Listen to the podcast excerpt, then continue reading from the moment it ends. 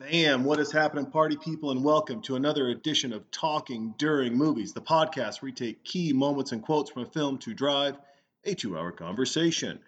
And today's guest is amazing. But before we get to that, I was really inspired uh, by the great Sam Tripoli, Tinfoil Hat podcast, and my dear friend Vanessa Marcil. Uh, you know, they've both, Sam went out and he saw what's going on with the pandemic and how it's hurting small businesses and he just put a call out and said hey uh, any small business out there reach out to me. Let me know what's going on folks and uh, i'll do a read of your business and just give you a free ad. And then vanessa marcil she put a thing out on social. She's like oh your kid didn't get a graduate? Hey man share their story with me. I'm going to celebrate them. I'm going to do something for them and that was a great inspiration. So I reached out to some friends. We made some posts uh, out there. If you're a business out there and you want to shout out on this podcast for free, I would be happy to help you in any way that I can. Knowing that the listeners, if they're in that area, they're going to go support you. So reach out.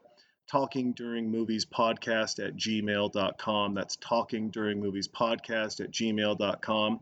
So the first company, Chaparral Coffee, and they are online at www.chaparralcoffee.com. They are in Lockhart. You can find them on Instagram at C-H-A-P-A-R-R-A-L dot L-K-R-T. And, you know, they started off as a coffee shop and then uh, they had to make a transition. I mean, this pandemic has had a lot of people pivoting, and I'm proud of their story, of their pivot, of going from a coffee shop to now being like a country store. So if you're in the Lockhart area, or if there is a way that they can ship you some of their amazing coffee or anything else that they have, maybe some of their honey, um, anything that they've got, right? As they as they're transitioning, reach out to them, folks. Uh, support them if you can. Uh, you know, if you're in the Lockhart area, please go visit them uh, in the most safe ways possible, whether that's online or through social channels. Uh, but yeah, place that order, get something from them.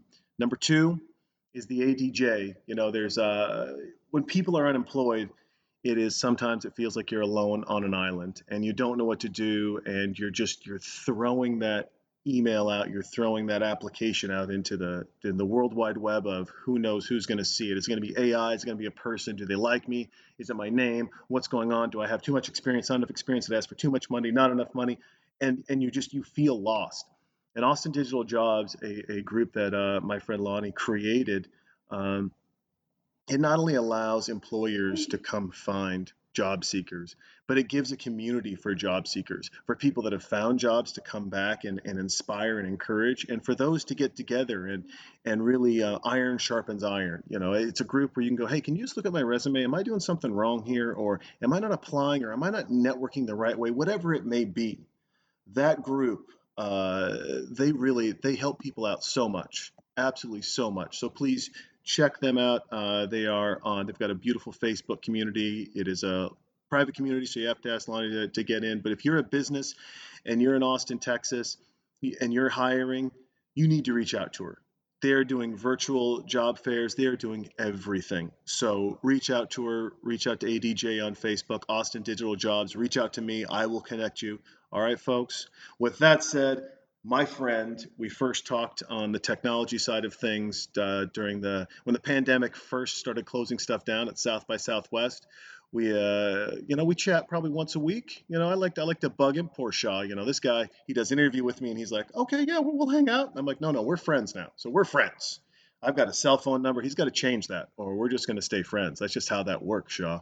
But he's a great guy. We wanted to talk about uh, the Bourne Identity and just it's just fun to talk with him. You know, we just we have these different perspectives. And one of the things that I said is on paper, if you put us side by side, I don't know that you would see us hanging out. But let me tell you, we're friends. He's an amazing person. I love him to death. Uh, his manager Elizabeth, she's absolutely amazing. So, uh, with all that said, folks, enjoy our conversation. We talk over the Bourne Identity. We have so much fun. Uh, you can follow Shaw at Day of Shaw on all the social channels. So go follow him, check him out, check out his music.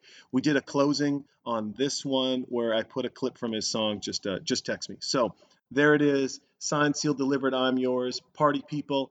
enjoy this podcast. Thank you so much for supporting the, the businesses that I mentioned, and thank you for supporting Shaw. And Shaw, thanks for your time. Love you.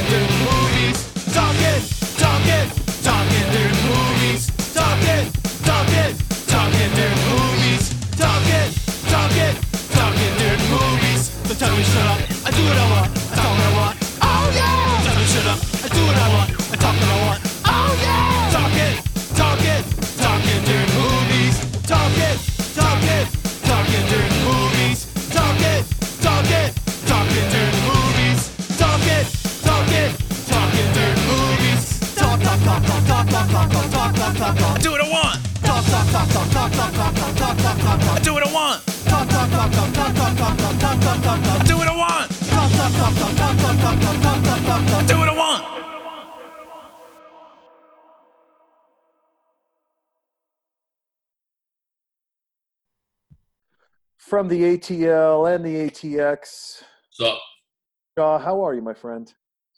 I'm living. I'm I'm living. I'm. I had to transition. I mean, you caught me in the right at the beginning of like need to transition week, and since and then came back to Atlanta, and then just had to jump headfirst into online, which You've become an online mogul. I mean, I'm watching you on Instagram. I'm following stuff. You are doing, it seems like a show or something different every night. I had to. I had to. I, and for a long time, I don't want to say that I delayed jumping in online, but what I can say is my success came from the conventional music industry way of like being in the streets, being in the clubs, DJs playing my music, which just, I guess, in one way, gave me the luxury of not needing to be online.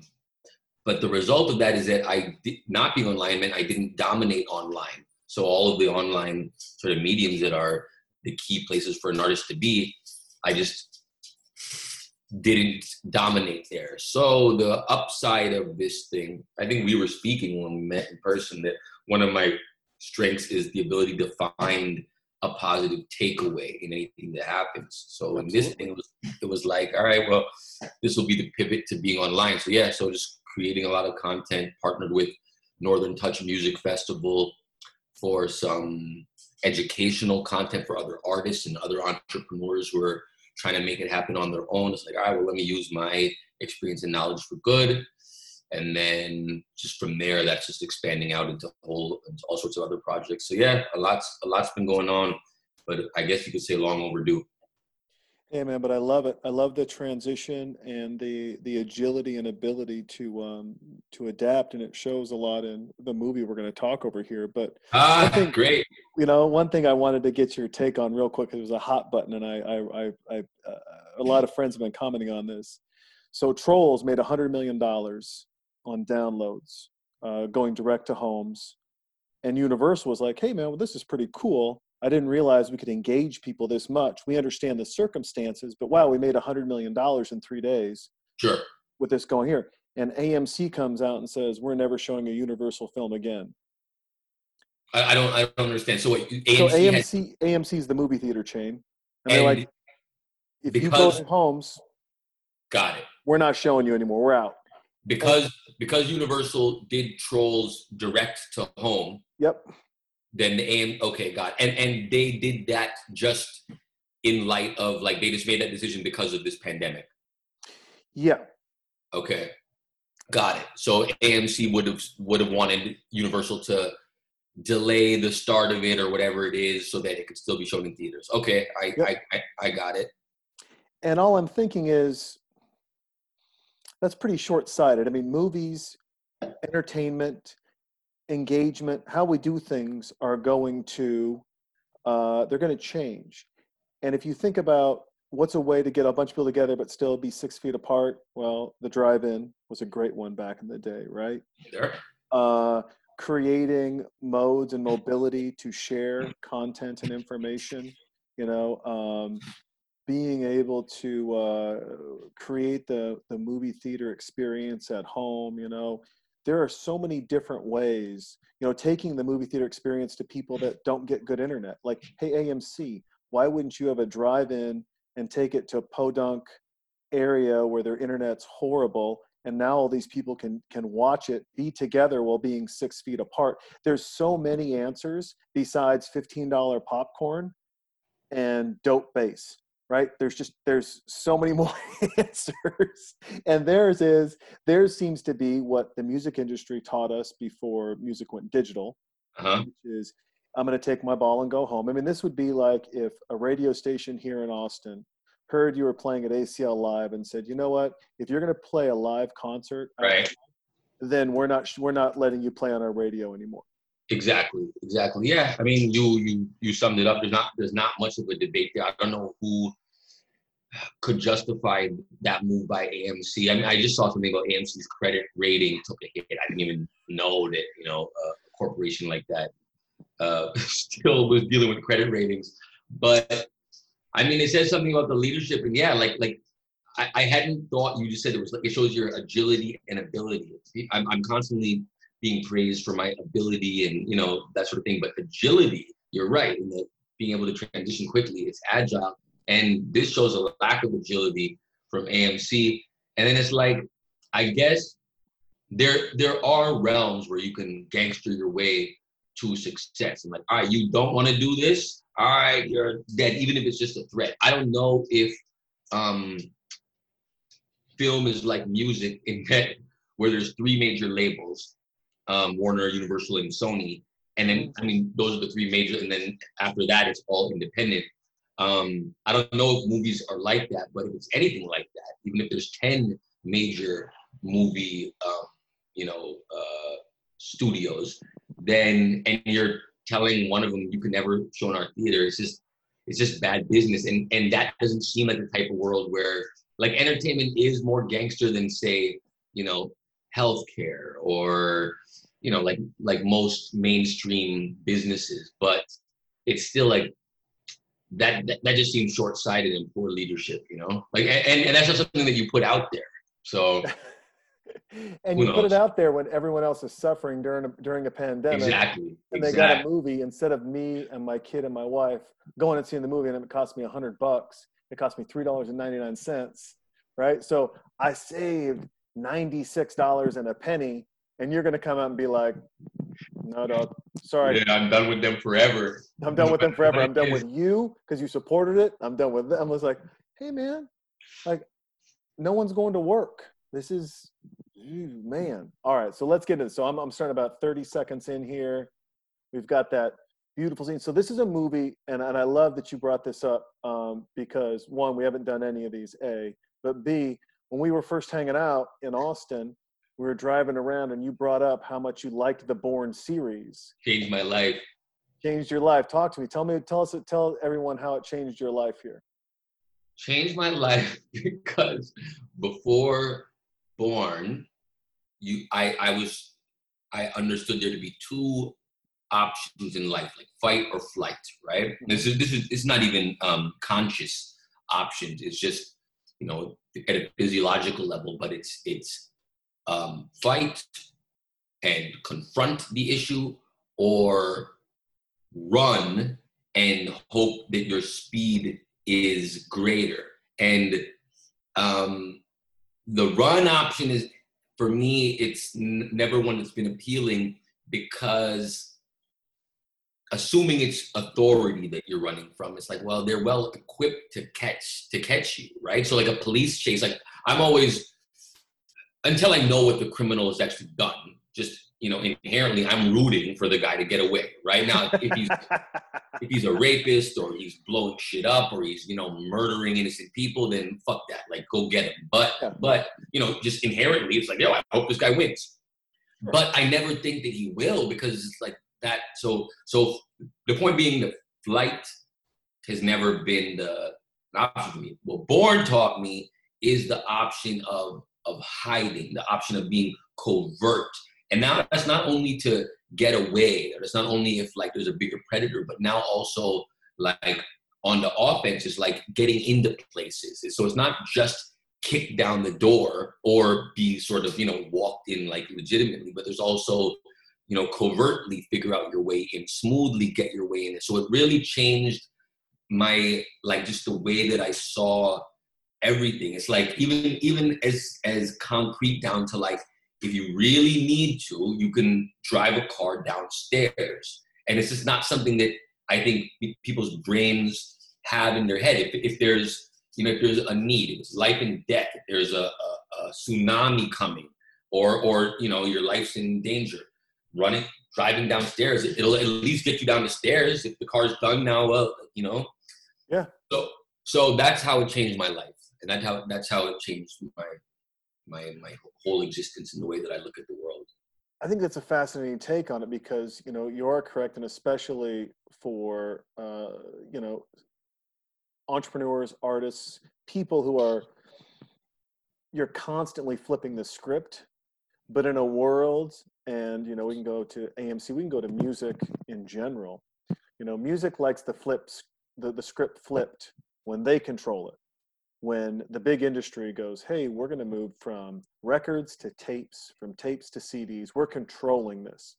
And then the jump to digital wasn't largely pushed by a label, it was pushed by artists and pushed by people and how they wanted to absorb music. And you saw the difference. You saw this finite difference in approach and in what they did because they embraced the tape, they embraced CDs, they dug their heels in on digital and there was by artists and by people that wanted digital to live for a multitude of reasons the beautiful part was that they were they didn't kick the door down they were subvertive they're like here go over here. Oh you can find that over here.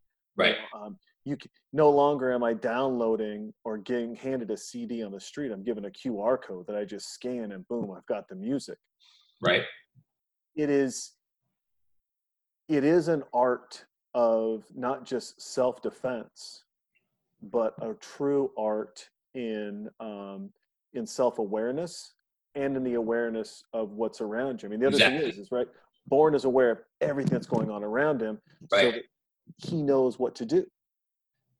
Exactly. Yeah. And then and then even beyond the, the music industry, just sort of for creators and then uh, for entrepreneurs, for anyone who's doing it themselves. I think a lot of entrepreneurs might feel like Bourne and that like we have a special power. Anyone who's doing it on like on your own, in order to, like if you believe in yourself and you believe that you have a greater strength than average, you you believe that you're you you have a special ability. I know I'm sure it's the same with you. And now with Bourne, you can see this very logical because he's trained with all these languages. He has the physical assets of passports and money and all this shit, right? So that that that that's makes it a bit more tangible for Bourne. But we all feel that we have this inside of us, which is all that you need is that self belief. Um, but it goes beyond music because it can be in figuring out any sort of situation. Sometimes it's like, uh, sometimes it's as simple as like, all right, like getting into a building. I need to be in this building for this reason that could change my life, and shit's closed, or this is how access works, right? And then it can go much broader in terms of like, all right, I'm gonna like, you know, like the concept of Uber, right? All these cars sitting here doing nothing, and people need money, and so we can operate this system without any investment in capital and just skim off of all their work and and create a whole new industry so so just that ability to think like outside the box sounds kind of cliche but it's, it's but it's really inside if, if you're looking at the world as the box it's inside the box but it's like a, a, a new path right so It is. It's a, it's a new way of navigation. I mean, uh, look at what you've done with uh, with with Bitcoin and crypto, right? A new way of navigation and understanding it. And I think the other e- extremely important part of this is being prepared so you can navigate for what you don't know what's coming. Right. So yes he, right right right he lands in an area and he's like all right at this level i can you know i can do this many pull-ups i can run this fast at my top speed uh, for this many miles because i'm trained i know now that doesn't mean he knows he's going to be dropped in a desert or in a mountaintop but it does mean that he's prepared and I think that's that's the crucial element that people miss across the board is they want to go do something, but boy, that you know we talked about this in our last conversation, right? Man, everyone sees everyone at the top of the mountain or almost at the top, or they're growing, and the ball's getting easier to push up. No one wants the prepared part though. No one wants to ride their bike. They want to ride their bike on the sunny day and the beach cruiser, but you don't want to get on the mountain bike and do 20 miles when the wind's blowing 15 miles an hour and it seems like against you no matter where you turn. No one wants that part of it because that's not fun. That's not fun. That part of the story is not sexy. There is value in making the appearance seem effortless. So yeah, so for many reasons, that part is not seen or that part's not presented. It, it's also that yeah, just the lack of sexiness just makes it less consume consumable as content. So you know, all the hard like people are hardwired to look for a shortcut. But you're right. Like with me and Bitcoin specifically, it can be that that preparedness or or knowing knowing where you're not going to know anymore can manifest in a way as simple as what I did with Bitcoin, which was so for me the opportunity came super early. So I'm very you know blessed that that happened. But I was very skeptical because I'm not like I, I wasn't in the world. Um, I wasn't in anything like technology at all at that time. But the opportunity came up, and my guy who sort of came came to me with the opportunity, was like, all right, well, this guy wants to, this guy wants some music, like a, this guy wants you to write some songs for him under the table. Um, and it's like, okay, sure, let's do it. How do you want to get paid? Um, well, he says he can you know, in dollars or Bitcoin. This was at a time when uh, they were about equal.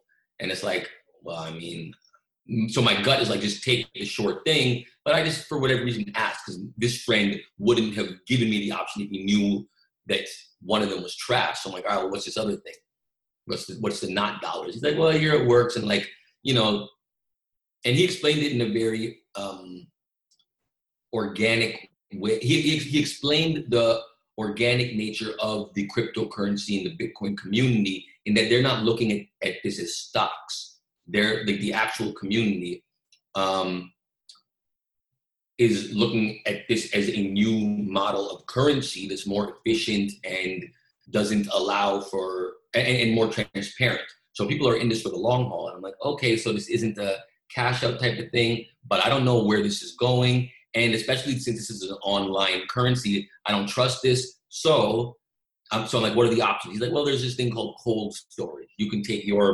Bitcoin, like as soon as we're done, you can take your Bitcoin. It'll go onto like sort of like a USB thing, and now it's offline. So, and I'm still like, well, I don't know how secure that actually is, but I feel better about it. So now, so, and, and I also don't feel like just wait for it to go up and sell because if this does have some upside to it, then I want to do right by the community, or I want to do it in the way that the community engages. So here's my option, cold storage. And then I can turn my brain off on the worrying about, hey, what happened to that money, you know?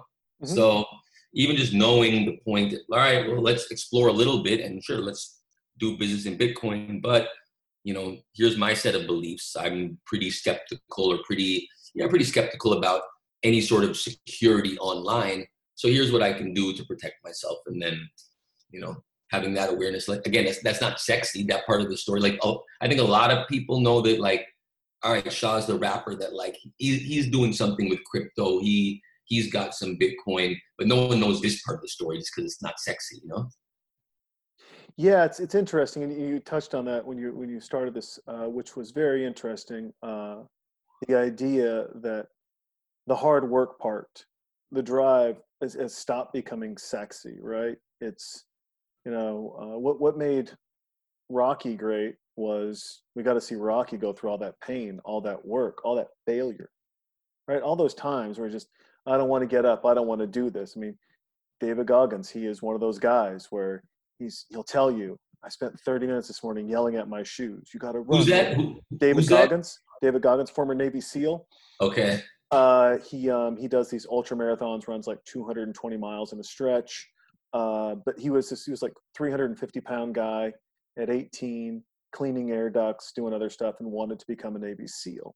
and Okay. wrote this book. He's been part of two books. He wrote one book, and he was part of another book. I guess the uh, the man who was married to the founder of Spanx for ladies. Okay. Got he it. A, Got he did a book called "Living with a Navy SEAL." Four months with a Navy SEAL, or no, a month with a Navy SEAL. So every day, Goggins would just wake him up, be like, "All right, bitch, let's go. You're gonna run five miles." He's like, "I've never run five miles in my life because you're doing it now. Four in the morning, get up, let's go." And it was this constant push. And now he's like this very motivational guy. He's got a book out. He's been on Rogan a couple times. But you listen to him, and he talks about the pain like that's what he that's what he relishes in. He relishes in the work and the pain, not the achievement. You never see him at the end of the finish line. Yeah. No, no, no, no, no.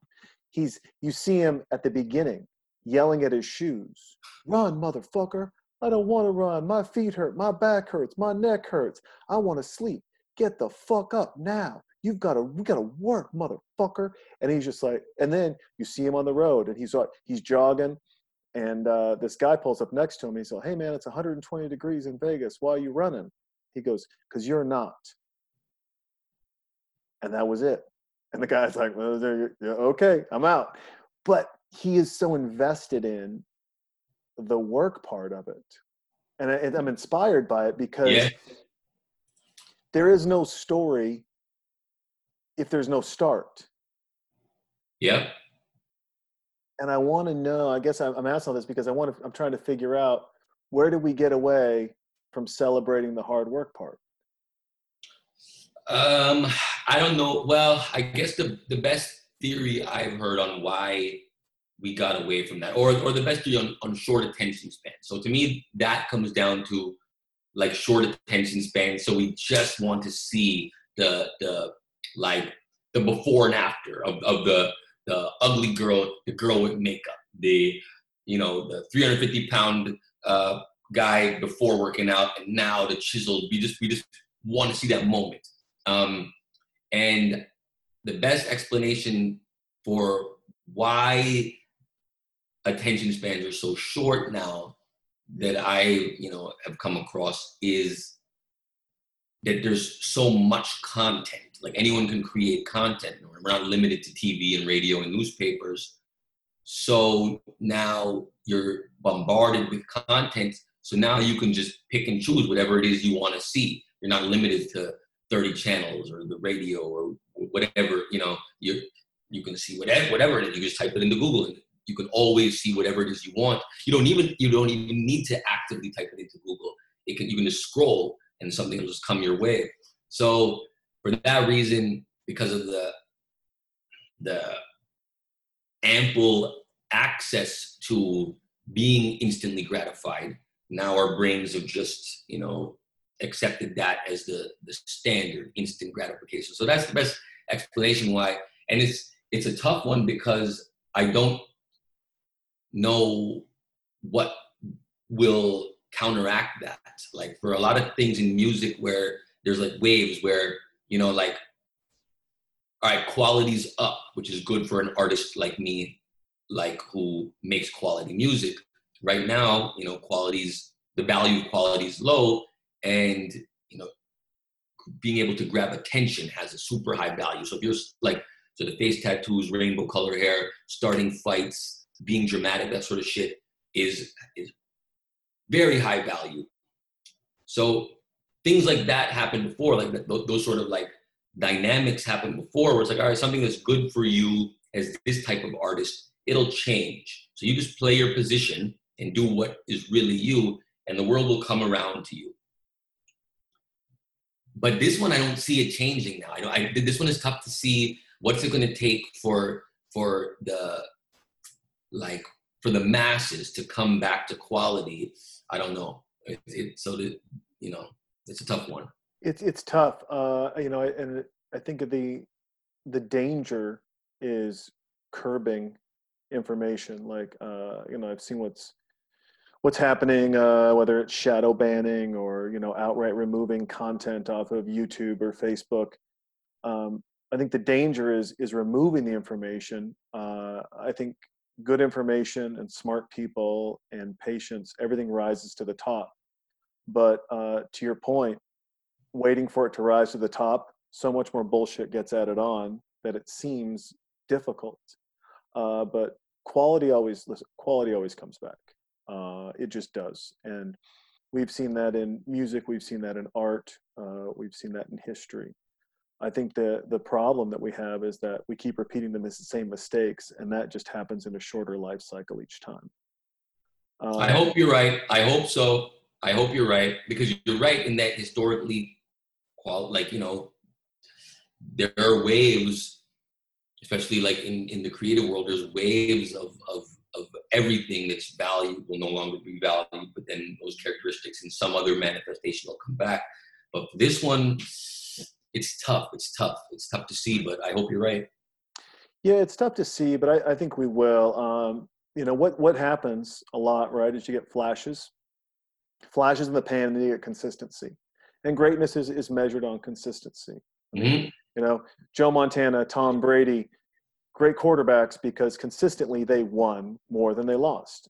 Um, you know, then you have flashes in the pan and guys that seem like or gals that seem like they're going to do really well, that do well for a moment in time, and then they're really challenged because someone figured out their gimmick, mm-hmm. and then they lost and i think that's that's going to happen in entertainment right uh, that's going to happen uh, i don't think facebook or youtube or linkedin or any social network needs to shadow ban or hide anyone let those be the wild wild west you want to put a report up on youtube that says um, you know putting suntan lotion on your back wards off coronavirus knock yourself out man uh, should you probably have some legalese in there that if you're providing advice that uh, if it fails miserably on someone, they can come after you. Sure, do whatever, but you shouldn't right. ban that because that could that gives it a little subterfuge. Now you're off to the side, you know. And so the one-hit wonders of the world. I mean, remember the '80s and '90s were filled with one-hit wonders.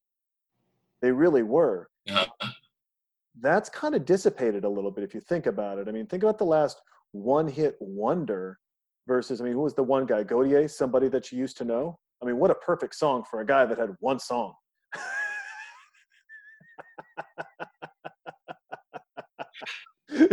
right? I mean, not saying he can't go hit the club if it was open tomorrow and play that and people wouldn't lose their minds, but it's you look at that and then look at who else is still touring the Rolling Stones. Look at, you know, I mean, it's quality because of work and effort always lasts. And I believe that's going to be the case again. Where are we going to run into some hiccups? Yeah, absolutely we are. Uh, are we going to run into a couple other issues? Sure. I mean, are you going to get knocked down or get bombarded with bullshit? Yeah, obviously. Uh, but people are smart. At the end of the day, I do have I, I, have way more faith in people than I do in algorithms or I do in technology. Um, I have a lot more faith in people and access. And what I mean by access is, is the fact that people are going to find all the different ways to search something out. And they're going to find the gems that need to be polished. They're going to find the polished gems uh, that, you know, just uh, need a, a light shined on them. And then they're going to see that it's surrounded by trash. And I think the only subtle difference we need to learn is that we can ignore the trash right you can you don't we focus so much on the trash that we forget the gems that's that's a that's a very positive way of looking at things and maybe like because i i i agree with you like to me the the issue of of um, censoring things or, or or banning certain things I don't really, I, I, am I'm, I'm indifferent towards it, right? Like it's, it's, I can see both sides of that argument, um, and it is not destructive. Like, I mean, there being false information or misleading information or hateful information is irrelevant or it has no impact if sort of what you're saying in that if the gems rise to the top um, well, no, exactly what you're saying. If the gems rise to the top, I guess I don't have as much faith in humanity as you do overall because I think that a lot of people who are not in the most advanced state, so they're probably hurting in some way, um, or just like very like ignorant in the uh, like just haven't been exposed to information. So maybe they've only people who've only been exposed to like one way of thinking. Or but I, I think generally people who are hurting will would prefer information that reinforces a viewpoint that they already hold that makes them feel good or makes their suffering more bearable um, then actually find the light or find accuracy like and I, I i could not have predicted that we'd get here. I could not have predicted that there would over time say from like you know 20 years ago to now that that there would that science would be called into question right? Like, well no well that's just scientists that's just their opinion right? Like i never thought that that, that could happen but this is but that's that's what the reality is right? So I don't have the same faith in humanity to do it on our own, and I definitely don't have uh, faith in like the powers that be in in like even though it's the powers that be that might be forcing Facebook to body posts or whatever. These same, the same powers that be are, are also making sure that you know information on say Joe Biden is not rising to the top, right? Yep. Whereas you know say bad information on Bernie Sanders would rise to the top. So I definitely don't have faith in the powers that be, but I also don't have faith in the masses to, to, to make it happen. So again, I don't know. I don't know how to be positive there, but maybe it's just, at least with your viewpoint, there is reason for optimism. Yeah, I just, you know, I look at it and to, to your, you made that statement earlier about people and, um, you know, and, and reaffirming or hearing their own their own like rhetoric.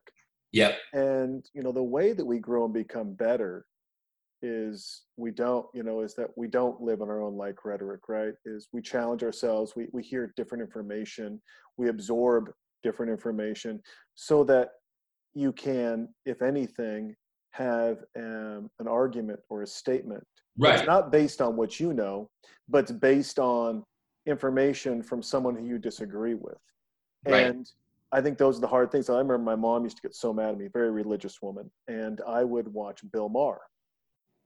And she's like, Why would you watch? You know, he's a liberal, he's leftist. He had that movie saying that God didn't exist. Why would you watch him? It's like, No, no. If you believe, like, this is the guy you have to watch because you have to understand how he looks at the world.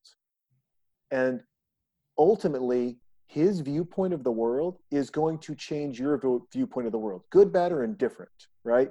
It's going to change it subtly or drastically. He might turn you into an atheist. He may turn you into the biggest Bible thumper in the world. Who knows? But you can't have that change without exploring or seeing other people. And that's where I have a, a big craw against stopping things. It's like, um, you know, and I'll bring it back to the, the, the movie here Remember, Bruce Lee came in with a martial arts that everyone told him he couldn't do. And more importantly, he could not teach Westerners any of these martial arts. It was not allowed to happen. And what did he do? He did it anyways, right? He fought the cultural bias A, he fought the stereotypes B, and then he ended up fighting the martial arts bias by joining different arts together. I mean, Chuck Norris was the first guy to teach him to kick above the head, right? To go up and kick above the head. But if he didn't have his initial action of wanting to push boundaries and barriers and understandings, would Chuck Norris have influenced him in any way, shape, or form, or vice versa? No.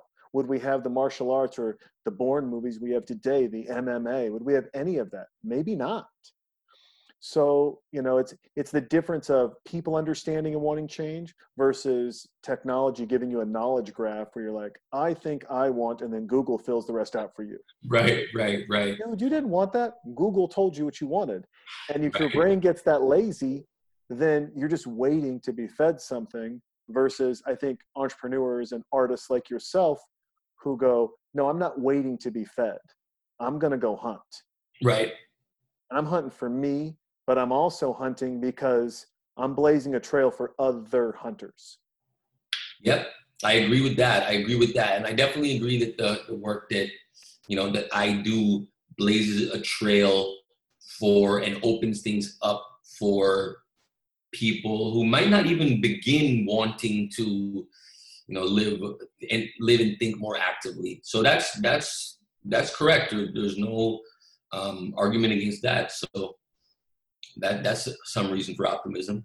It is. There's, you know, there. I, I, I think so. Um, question for you, because we're getting to that point where he's just broke out of the bank, right? He's got all this info and more. He knows something's up, but can't quite figure it out. But we're coming up to, I mean, the Bourne movies, and there's of course some Bullitt and some other ones prior, but the Bourne movies, man, I mean, these are the epitome of epic car chase scenes, epic driving. Have you ever um, gone to one of those driving classes, gotten behind the Ferrari or Lamborghini and hot tracked it, or uh, done those ultimate go karts that are souped up and dune buggies going across the sand, anything like that? ATVs. I've done ATVs. Yeah. Yeah, I've done ATVs, and that's fun. Yeah, that's fun as fuck. Um, that's so much fun. And anywhere in the world. I don't care if you're in Montana or you're in Baja, California, right? I mean, you get in the ATV and you start floating down. I mean, it's fun. Yeah, it's fun. I've, and I've done them in wild places. I've done them like in like Thailand, Laos, Cambodia, Southeast Asia, um, and but like some people just have an understanding of machines and engines, and it's sort of like I, I feel like you might have it. I feel like it's a very Texas thing where it's like, you know, you you're you're just you just understand the car. That's not me. With like that's not me. Like me, every time I'm dri- every time I'm driving, not every time I'm driving at night, it's it's probably not the safest. You know, I'm not probably not the best driver there. So with ATVs, it was like, all right, well, because at first it was almost just a, a method of transportation, or that, that was the reason. All right, you know what? Let's just get this instead of whatever, you know, a car or whatever, and then we'll also have fun with it. Then when it came to really pushing it, um, it was a lot of fun. But then it did. I remember like we're on a, a hill. It's like, all right, let's just go boom and hit the hill, and now we're airborne. And then I don't know what I thought would happen. I thought that we would go like this and then be safe, but just went up and then poof. Oh, So it was like I, I don't know, I think like 30 feet in the air, and then it just came and crashed on us. Like me and my homie were in it.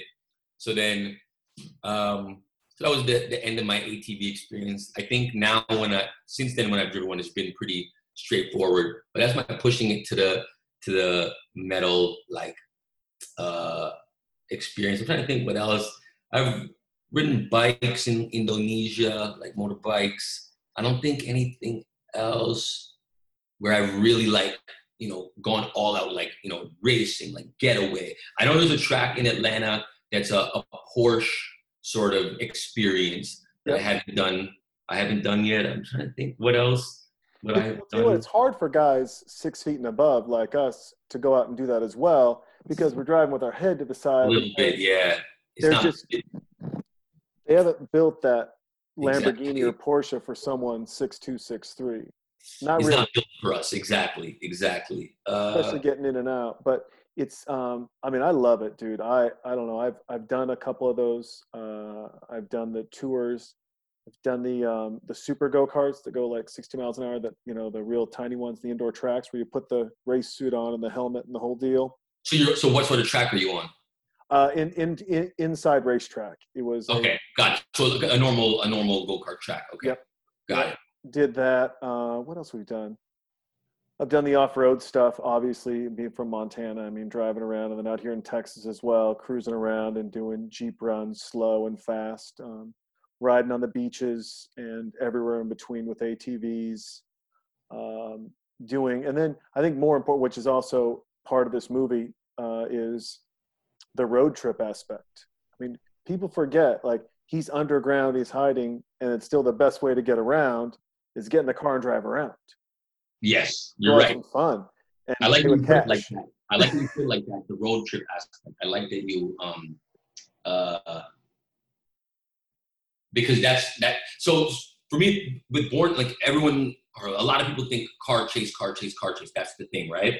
Mhm. For me, the car chase, like like I said, all right, learning that you can drive downstairs or or learning that you can just elbow your way through a window. These are the car parts for me from Bourne, but the car chase parts are not so much for me. But maybe a reason that it resonates is that road trip aspect of it, with which part of it is just the mentality of like, all right, well, we get here and we'll figure it out. Whatever it is, we're gonna get what we need to out of this thing, but just be ready to go, which is so uh, I used to be all the way into that. Like, all right, let's just go. We have, we have a passport. We have, you know, we have a passport.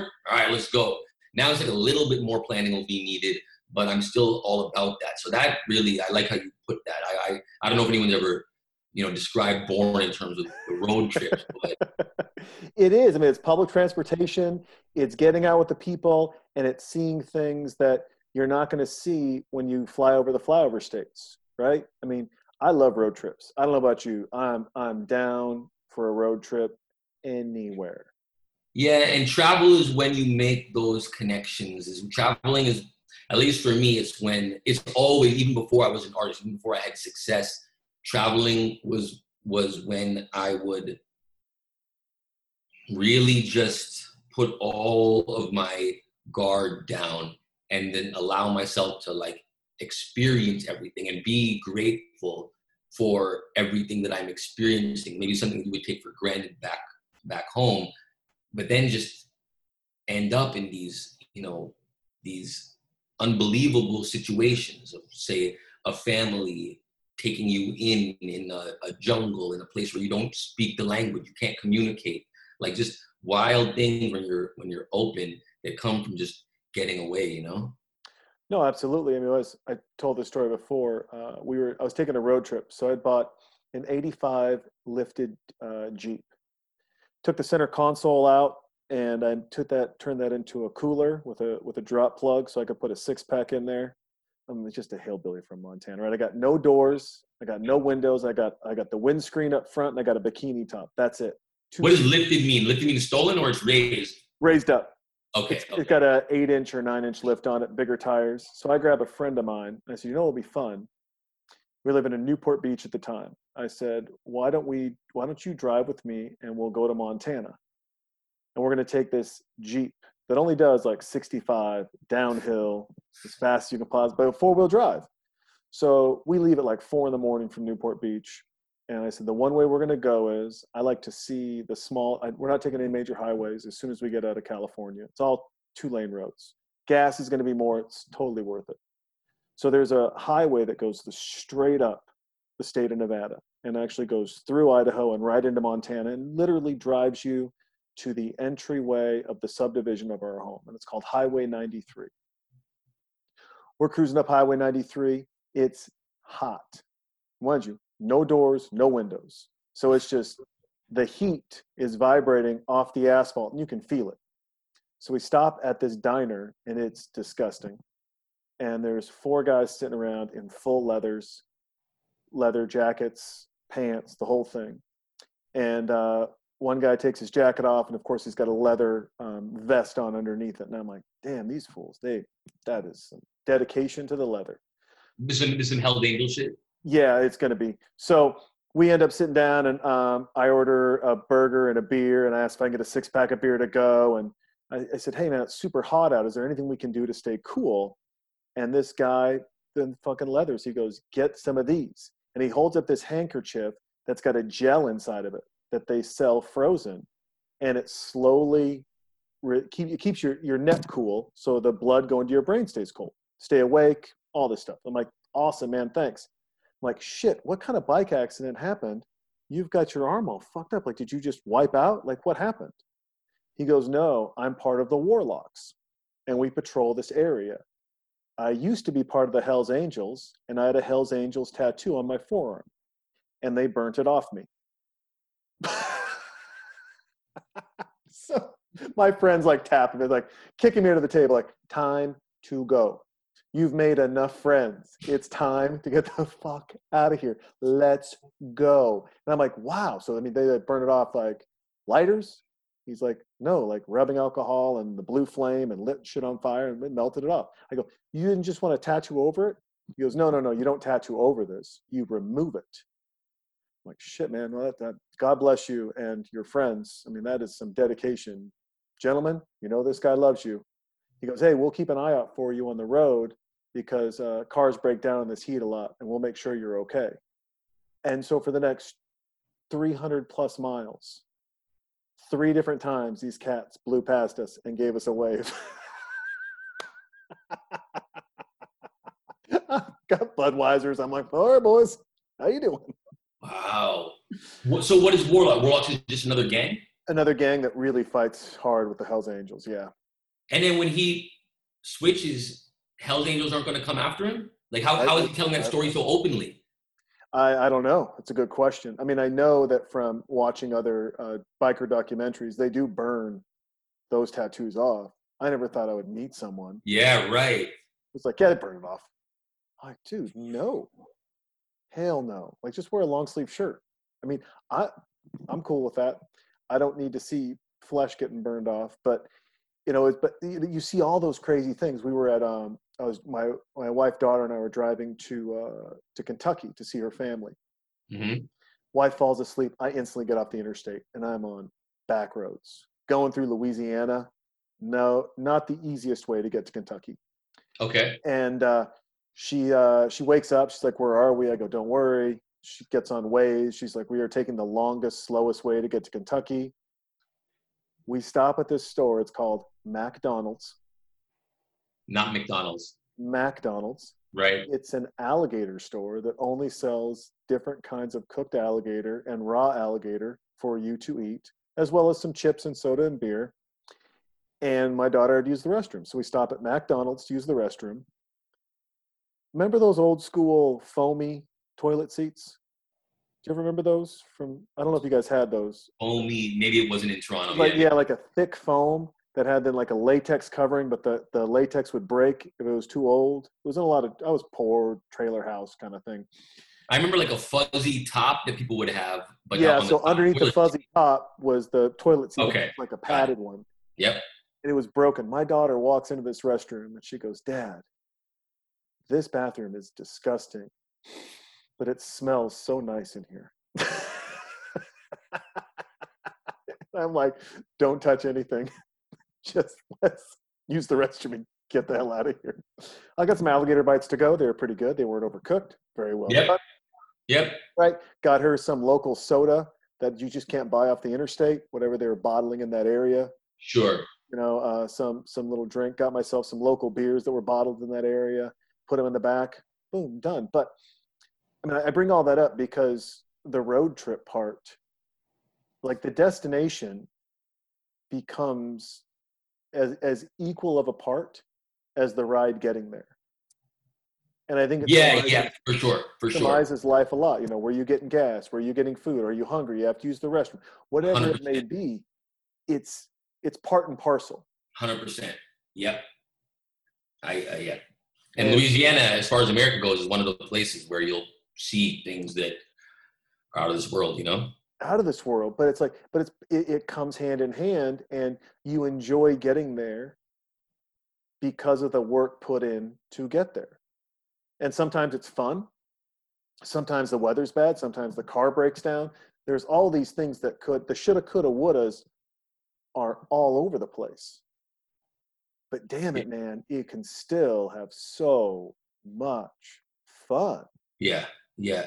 And part of it's your attitude that when something doesn't go the right way, that, that you know you realize, okay, well, hey, if we do this, then this you know unwanted incident can turn into a positive. So yeah, Yeah. road trip is really a situation. Road trip's really a situation where that mentality of like, all right, what's the positive, um, will open up incredibly positive things. Isn't that also like the a relationship calibrator? It's like, dude, go on a two day drive with someone that you want to marry. Go on a two day drive with them and see and make sure the car is uh, half empty. Um, make sure that you know you're going to need to get new tires, but you're only going to find out, you know, and like you know that this is all going to cost you more money. However, just do it because it's a hell of a lot cheaper than a divorce or a bad breakup. Yeah, I, I, I thankfully haven't found myself in too many of those situations. I mean, this is a rapper; it's not really the, the life I live, but um, but there have been times. But I, I think just don't bring sand to the beach is my you know uh, explanation for not for not doing that on the trips that I've been to. But you're right. But you're but it, you're definitely right that it will let you know, hey, how how alike are you with someone and even with homies even with friends right like if you like in order to make a ro- a road trip work, or even if, it's even if you fly somewhere and you're somewhere like the person's got to be on your same level of you know ambition and wanting to discover shit for it to really be an excellent experience. Yeah, I mean, it's something, and we all experience it differently. You know, it's um, I did. I re, I re, re uh, met up with a group of friends from college a couple years back, and we all met up in Denver. We are just going to spend four days in Denver, and you know, a couple of us have kids, and uh, you know, uh, my my friend Heather, she was she was just uh, she was in a re- just starting off a relationship. You know, I, my, my buddy Father John, who's like seven feet tall, he's ready. He's excited about life, but all of these guys are we're all older and having fun and messing around but i'm like i still i don't sleep in. So i'm getting up i'm running two three miles. I'm like where can we go get coffee? Where's the cool restaurant place? Hey Yeah. what place is serving mimosas right now? Like let's just are we driving to the mountains? What time you want to leave? And they're like hold on man i gotta sleep until 10 i don't get to sleep in at home. Like i'm just Because you guys go to the you guys go to the bar at night or whatever. Yeah and i'll go to the bar at night as well but i'm still like four hours five hours of sleep Exactly. Yep. Yep. I'm with you. you know, I'm, let's let's go. I'll I'll I'll sleep later. I'll get a chance. I'll Exactly. crash later. But it was funny to see how how we're still all great friends, but how different we've become in where we put um, adventure and, and things like that. And they, and they will bust my chops on this, and they'll be like, "Yeah, but Jason won't get a hangover. He will just get up in the morning and he's fine and Sure. great." And da da da. And I was like, "Yeah, but you guys, I mean, some of that, sure, but a lot of that to me is mindset."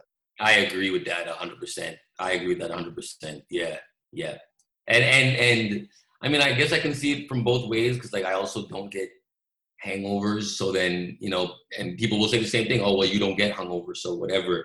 But I I also agree that it's a mindset. Like if I maybe if I allowed myself to be like, oh well, I'm hungover, so now I'll feel these symptoms.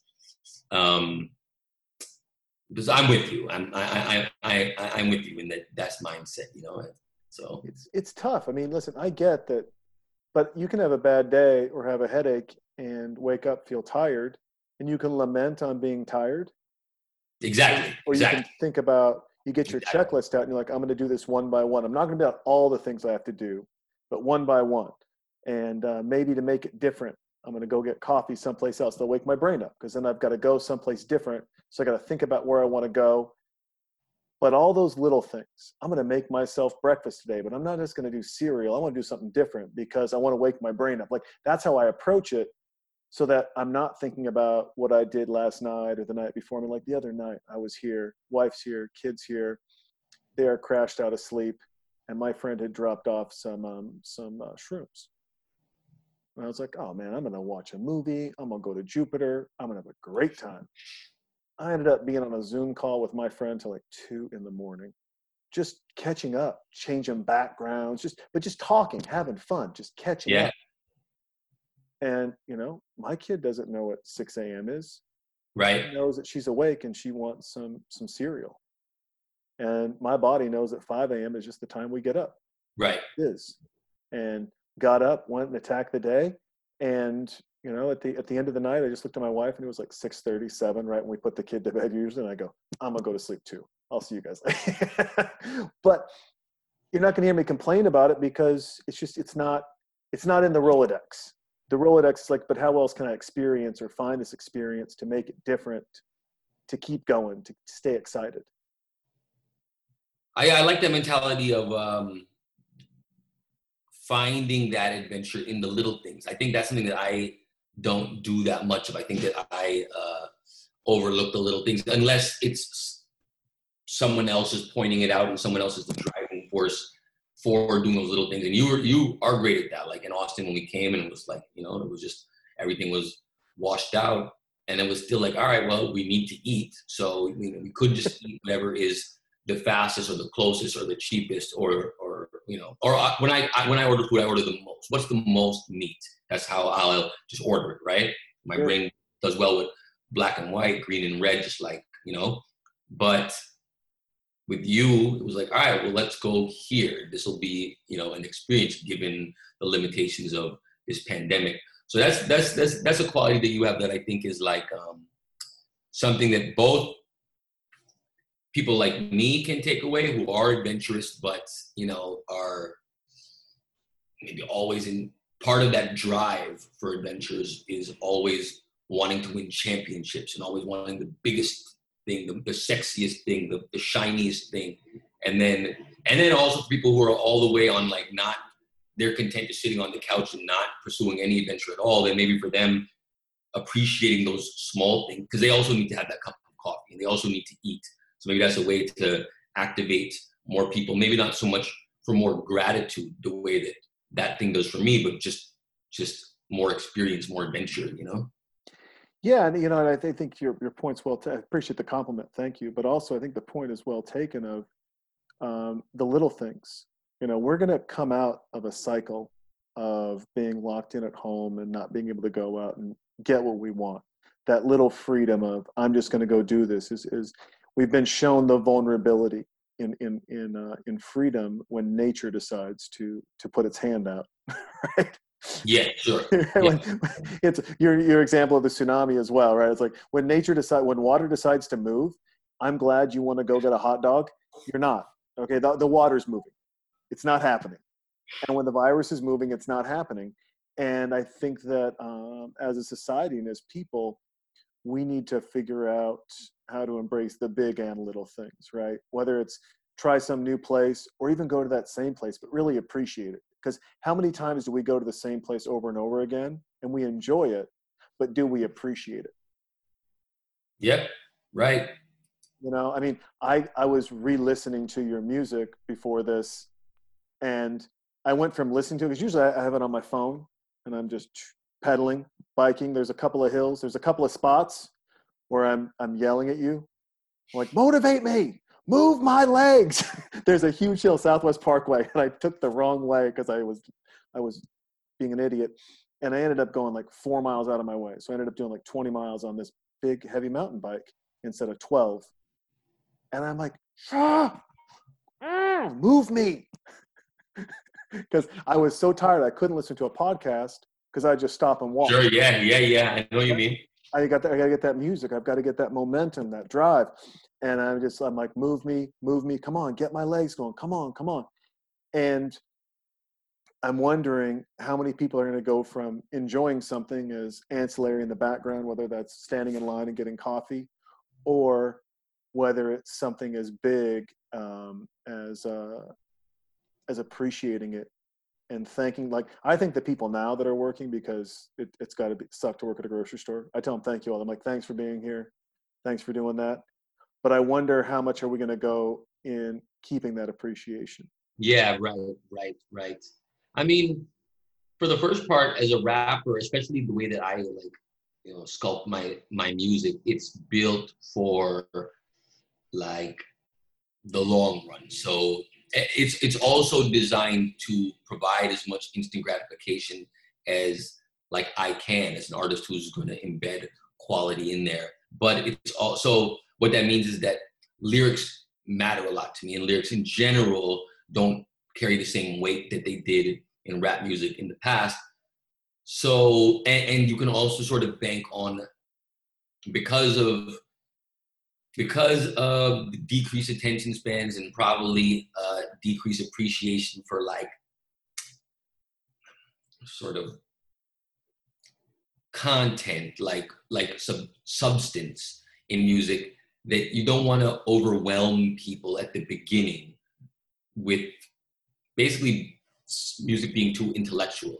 But it's still important for me to have like intellect in there. So i sort of like i put it in the dna of the song. So it might not be apparent to people up front but very satisfying when on the fourth or fifth listen someone will catch a bar. And i and i know with my music there's still a lot of discovery that people have left to do because you know i don't have a lot of music out there. My career is still relatively early.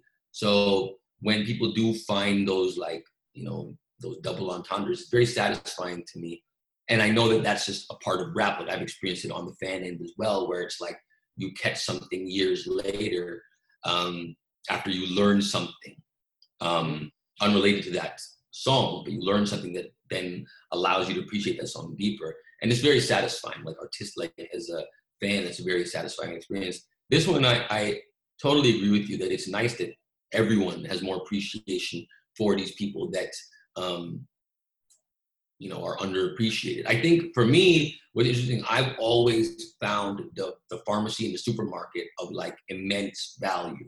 I think you were asking, well, what do you eat? I'm like, well, I'll go and get a rotisserie chicken from the from the supermarket, or maybe sometimes from the pharmacy, depending on where, where it's at. And for like six, seven dollars, you can get all this food. I've always found it to be so such high value. And just for most people, that's just that's what it is. Well, the restaurant's this much, and then the supermarket's this much, right?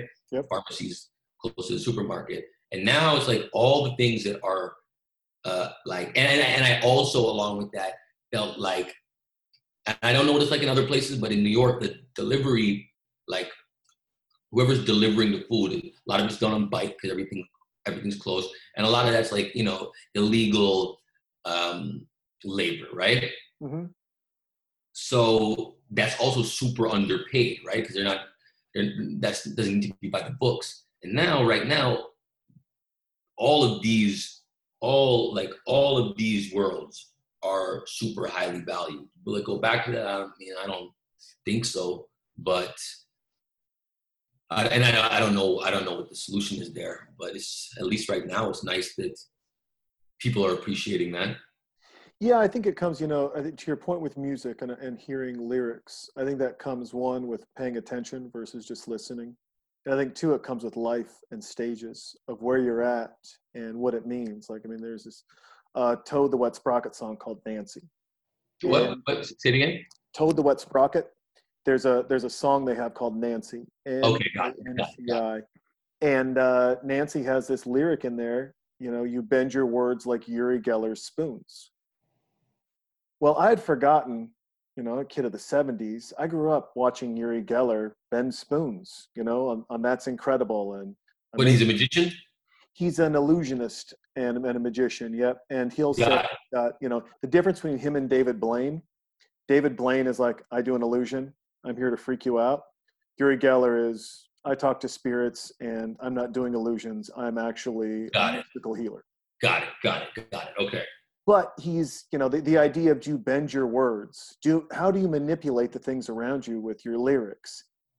But I didn't catch that phrase and I didn't understand that until I was driving from Newport Beach out to Texas over a decade ago by myself and I heard that song and I was like, wait, oh man, oh this you know that's a pretty powerful statement. It's it's eclectic as all hell. It's really awkward. I mean, how many people are going to know how to spell Uri Geller and then when they find it, Yeah. are they going to see the spoon? Or are they going to see the other trick? What are they going to see?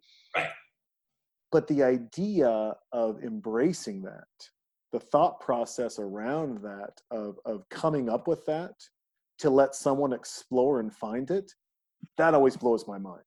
I mean, that is, and, I- and also I, I bring that up because I want to ask the question. It's like, how do you, how do you go from catchy lyrics to thoughtful lyrics to lyrics that are going to inspire people as they grow inside and outside of your music?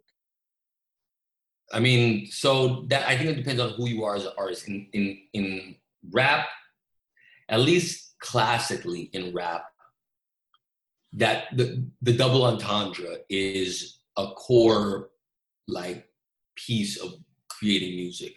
Decreasingly so now, but it's still like a double entendre is like that's what comprises a punchline, which used to be sort of the measure of how good you are as a rapper. So that was sort of inherent to to creating. Now it's sort of opened up, and whereas whereas in other, I remember someone explaining. uh, So I, I don't I don't listen to, I'm, I'm not I don't go deep into that many other genres other than rap. I remember someone explaining to me once that like no, that's not really how other genres are written. Like occasionally and there, and some artists will have a lot of it, but but that sort of a punchline, a very literal, um, literally written punchlines, is it's it's more of a rap phenomenon. So there might be a lot more of that in rap, and then there'll be a lot more of the phenomenon of you hearing it once and you understand, you know, at face value what's said, and then later you learn something. You're like, oh, that's what, you know, that's what he was getting at. But then in terms of deciding or or sculpting your song to inspire or provoke or share your feelings. It's really who you are as an artist and then what you're feeling in that moment. And increasingly, my objective is has gone from you know wanting to impress people with my lyrics, which is sort of that's what a punchline rapper does. It's like, oh shit, he thought of that. Oh, whoa, that's that's crazy to inspire. Which in some ways it's easier because you're not limited to all right words with you know or words or phrases or whatever with like, multiple definitions. But then in some ways it's you know it's most artists would probably say that it's more of a challenge because well how do you know what's going to inspire your your audience and there's a whole world of people who are already trying to inspire with words and there's not that many people that are trying to impress with their words. So you know you're you have you, the whole world is competition you have religion and you have you know self-help books and you have like the whole you know world.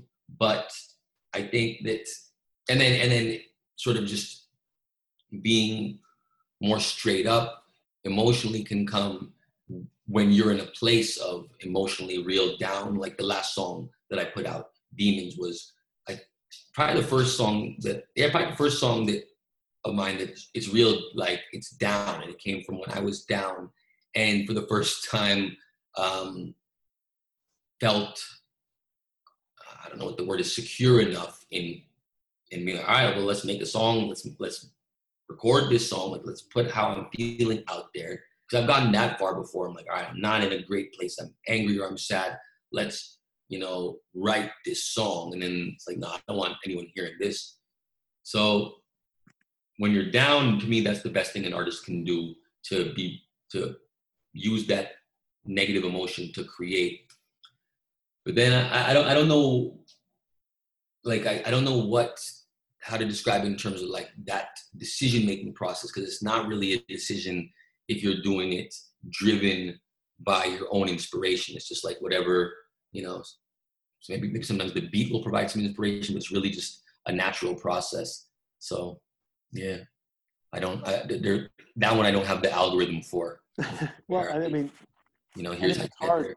It's hard to have an algorithm for something that um, that has so much emotion and so much personality of, of who you are and where you're at the moment tied to it. Like I don't think algorithms exist for, for that as much as vulnerability does. And your yeah. and your definition of when when you decide and how you decide to be vulnerable for the people that may or may not be listening either at that moment or when they hit a similar moment like that in their lives.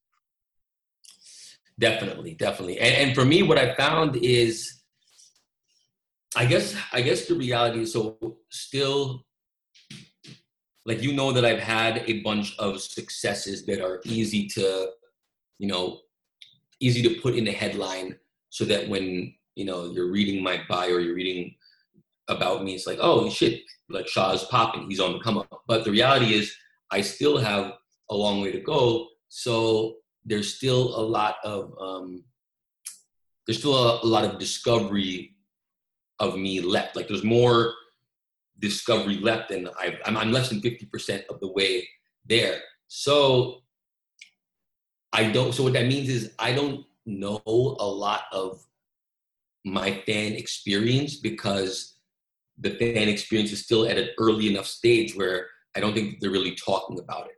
So what I see is kind of limited.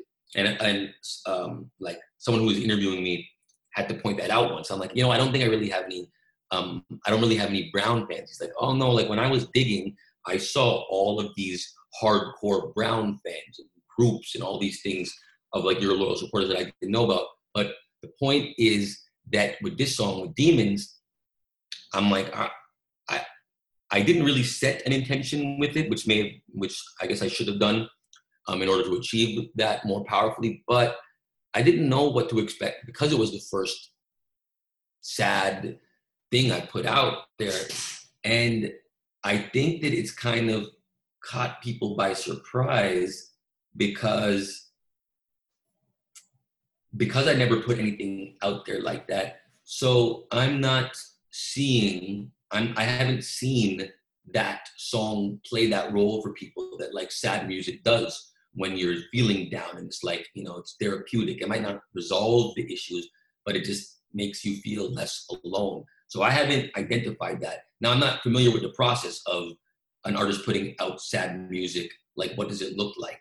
Because I, I in my limited exposure to it there's a very close bond there between like you know what's called sad boy rap or emo rap which are like definitely not like the major major genres within rap but there's definitely a close connection between those fans and those artists. Now i'm not that type of artist so it makes sense that i didn't have those fans there waiting.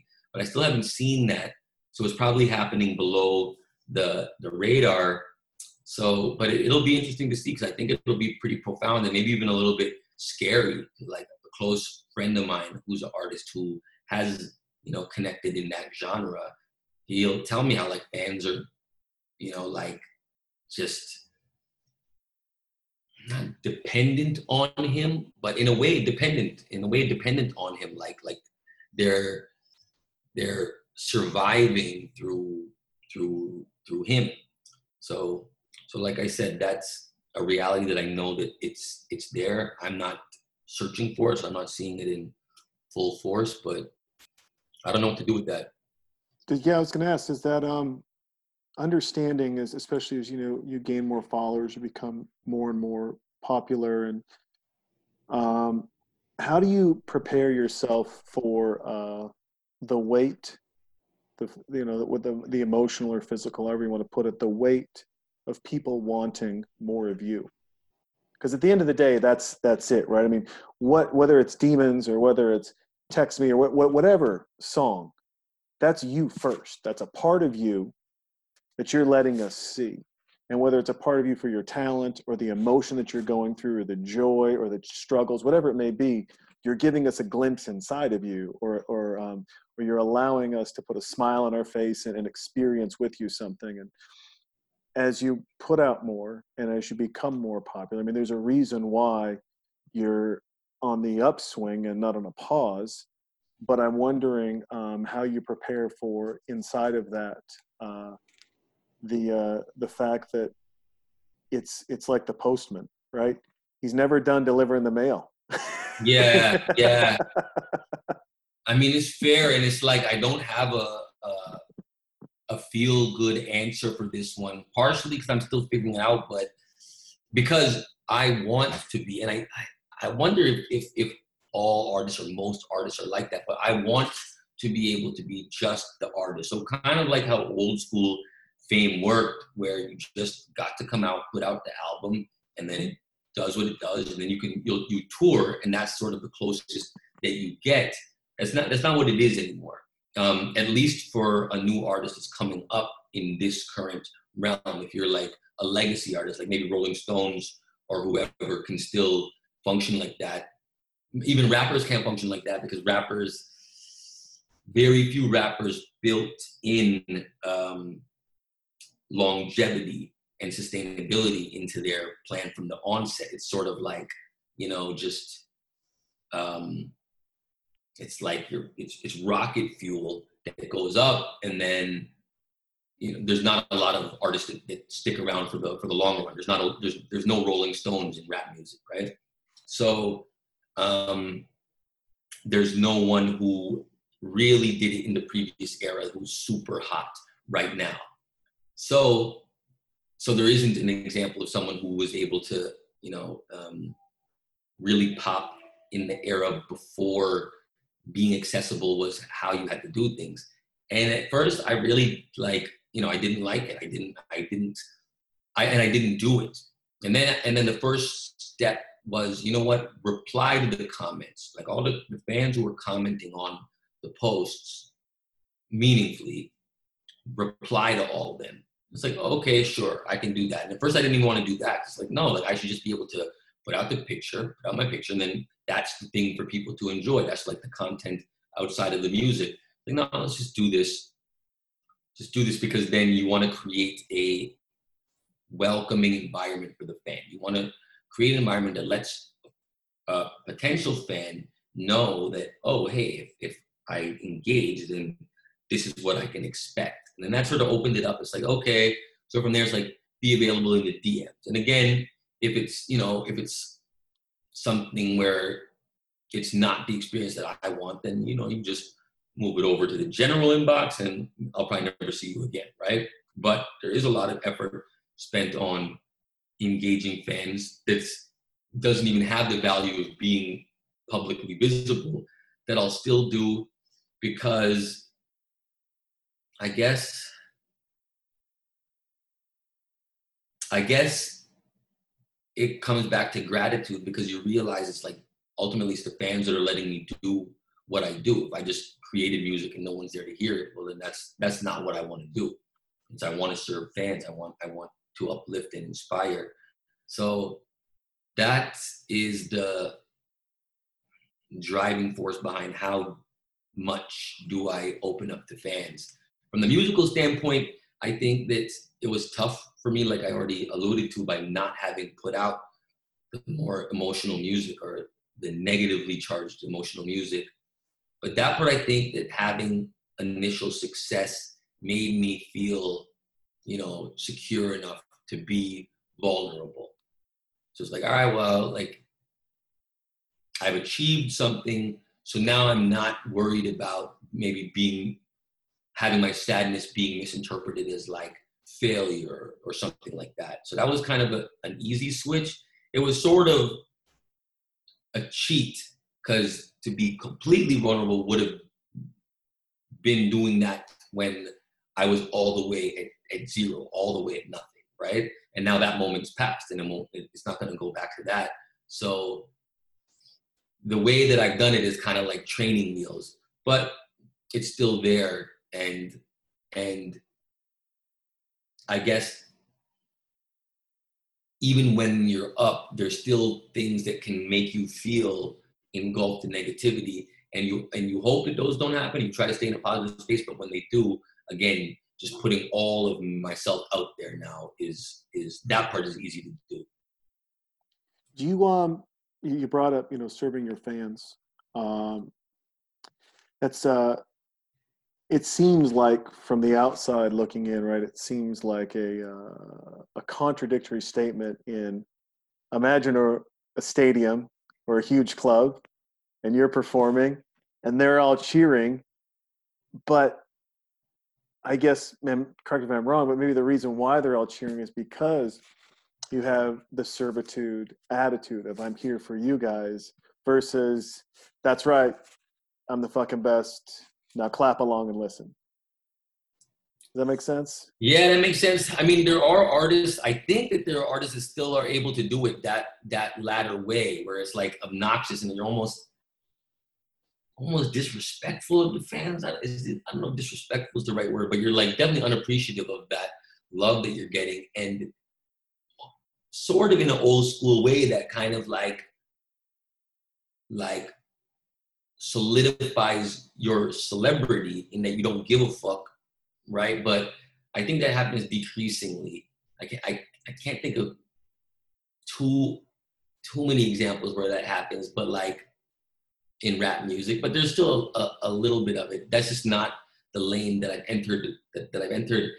Um, and there's something about at least the way that I came up or where I achieved success in Atlanta and in the streets, my DJ Swamp Izzo and like my mentor Bodega Teezy, Sean Teezy, a rapper here who's been hot for for a minute, um, told me that touch the hands, kiss the babies. Touch the hands, kiss the babies. and this was when my first single was taken off. This was when Just Text was, you know, taking off. And I I didn't realize until like a year later that I did that I wasn't understanding what they meant. And what they meant was literally touch the hands, shake the hands when you're in the club, even like even when you're not performing, or especially when you're not performing and you're just out, shake the hands. Because in Atlanta, people are gonna be quick to recognize you as a rapper who's coming up. So I also didn't realize how many people recognized who I was. But then being new to Atlanta, still being early on my come up, people might not be fanning out, right? Like now, nowadays, when I walk into a room where people will know, it's more clear. Like, oh, hey, what's up, dog? I came back from tour. I was going like, welcome back home, whatever it is. But back then, it wasn't like that. So one, I didn't even realize that okay, this is the room that I'm supposed to be working, and that you know more than 50% of these people know who I am, or or recognize me as like, yeah, he's he's he's somebody. But then all it takes is just touching the hand and shaking the hand to convert that person to being someone who's now rooting for me. So when it clicked and I realized, yo, that's it's that easy. It's just dapping someone up and, and saying, what's up, yo, how you doing? Um, and in a way where you're actually connecting. So it's not like empty, you know, politician style all the way, tap, tap, tap, tap, tap, tap. But, you know, they people understand that there's only so much that you're going to give in those interactions. But maybe because that's the thing that was sort of the tipping point from for me from like having a hot song to being you know a hot artist to like you know oh yeah Shah's made it Shah, Shah Shah's made it here mm-hmm. um, was was that thing maybe because that was the the tipping point um, I have that uh, characteristic of like being available and serving the fans. And it's understandable it makes sense why people will rock with you when you're you know you you you put yourself at the same level as as everyone. But then that also brought, more broadly explains at least in rap why you don't see one hit wonders because like take that phenomenon and then the phenomenon of like numbers are all available. So uh, meaning a record label that previously would have invested in you just based on their belief in you right mm-hmm. so like all right he's gonna be hot so let's sign him and we'll get the machine working for him. It's not how it works anymore. They can see your numbers, they can see your, they can predict your trajectory and then invest in you. Um, but they're only going to invest once the numbers warrant it, which means the artist needs to get shit popping on their own. By the time the label then invests in them to amplify whatever they're doing, they already have a catalog of music that people have been rocking with to the point that you know a that a data driven process can be like yeah this guy's worth investing in. Like this guy's future releases are going to be profitable. So um yeah for many reasons those relationships are key. And for me that quality of servitude i think this is something that's come along the way it's it's a great quality, and you know whether you're an entrepreneur or um, or an artist uh, or a business owner. I remember telling this one business owner, he's like, "Man, I just don't feel like people respect me like they should. You know, we got to change this. Is it, you know, we got to." I said, "Oh, you want to change it?" He goes, "Yeah, positive. Yep." I go, well, Mondays you give everyone breakfast tacos. He goes, "You saying cancel breakfast tacos? Fuck them. They have their own." I go, "No, no, no, no, no. You come in at 10 a.m. after everyone's already eaten their breakfast tacos and been working for two hours. Come in and serve breakfast tacos. Serve the food. Jay, I pay them and I pay for the tacos. Okay, now serve them. Be at the door, greet them, offer to make them a cup of coffee. I will get a mobile espresso unit in here. I will have someone here to train you on how to do it. We only have 50 employees and from 6 a.m. until 7:30, you make copies for the people that show up early. No matter how many they want, no matter what they want. We rent the equipment, you do it. He's like, "No." I said, "Then you're not going to get their respect because you show up late, you leave early, and yes, you write the check, but your attitude is, I want you to want this as much as I do. The problem is it's your dream. You want yeah. me to want your dream. Exactly. A, problem one. B, you don't look invested in your dream as much as you want me to be invested in it. And when this company sells, who's making the money? Yeah, right, right. You right, are. Right.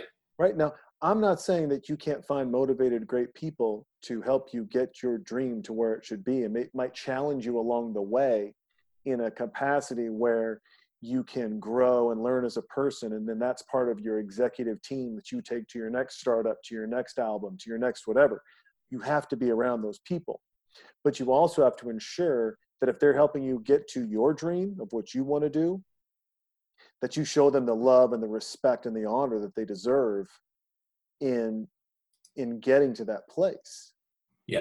And a lot of times it's not a big fat paycheck. It's respect and understanding. It's it's also looking at them saying, "Well, what's your dream?" what do you what do you want to do out of life like what are your goals in this uh, that that make this awesome and make this special and and make this what it needs to be. You know what why are you here? I mean are you here because you like to help people? I do. Okay well then why? And what does that mean for you down the road? Uh, and and i don't think enough people do that right? They they have the idea that they want certain things or they have the idea that you know that they're providing so therefore they should be praised. Right. versus no you're it's it's equal opportunities give and take. And as a leader a lot of times you've got to give more than you take. You just do because that's leadership. It's it's giving people the direction it's giving people the opportunity it's giving people the platform it's giving people sometimes the advice that they may or may not want to hear. But all those things start with they had to give something as leaders Yeah, I agree 100%, especially starting on starting your own thing. And yeah, I I I agree wholeheartedly. And then I I I can relate to the concept of like, well, when you're paying someone the going rate for this thing, then that output or that quality, whatever, should be built in. I I I understand that, but when you want people to believe in you that there needs it needs to be you know there needs to be something there for them to believe in. So ideally that's just who you are and it's natural. And, and then you need to be very grateful for the people who believe in you. Every morning i wake up and i i, I um, say find something that i'm grateful for. And usually the way my brain works is something tangible. But today it was like i'm, I'm just grateful for everyone that believes in me. That's what's making it happen for me. And then that's the thing that you need to to feed. But then if if the issue is getting people to believe in you, then yeah, then there needs to be more of a of more value, you know, being provided, and there needs to be something that people can connect with for sure. Yeah, I mean, there's this guy I work with in Southern California. You know, um, because of the pandemic and COVID nineteen and businesses, especially in California, really being shut down. Um, that they were, they globally they are, but you know, California has, um, gone pretty aggressively in some areas, and it's you know, it's side point, but it's weird that the two areas that are, have the most aggressive restrictions are also hit the hardest, California and, and New York. But um, you know, we had you, he's like, hey man, I have to lay off a bunch of people. Um, I really have to cut your pay because there's just literally our business is shut down. But I want to keep you around. We'll find things for you to do. And the end of the month comes, you know, coming to the end of the month here, and he's like, hey, you didn't send me an invoice.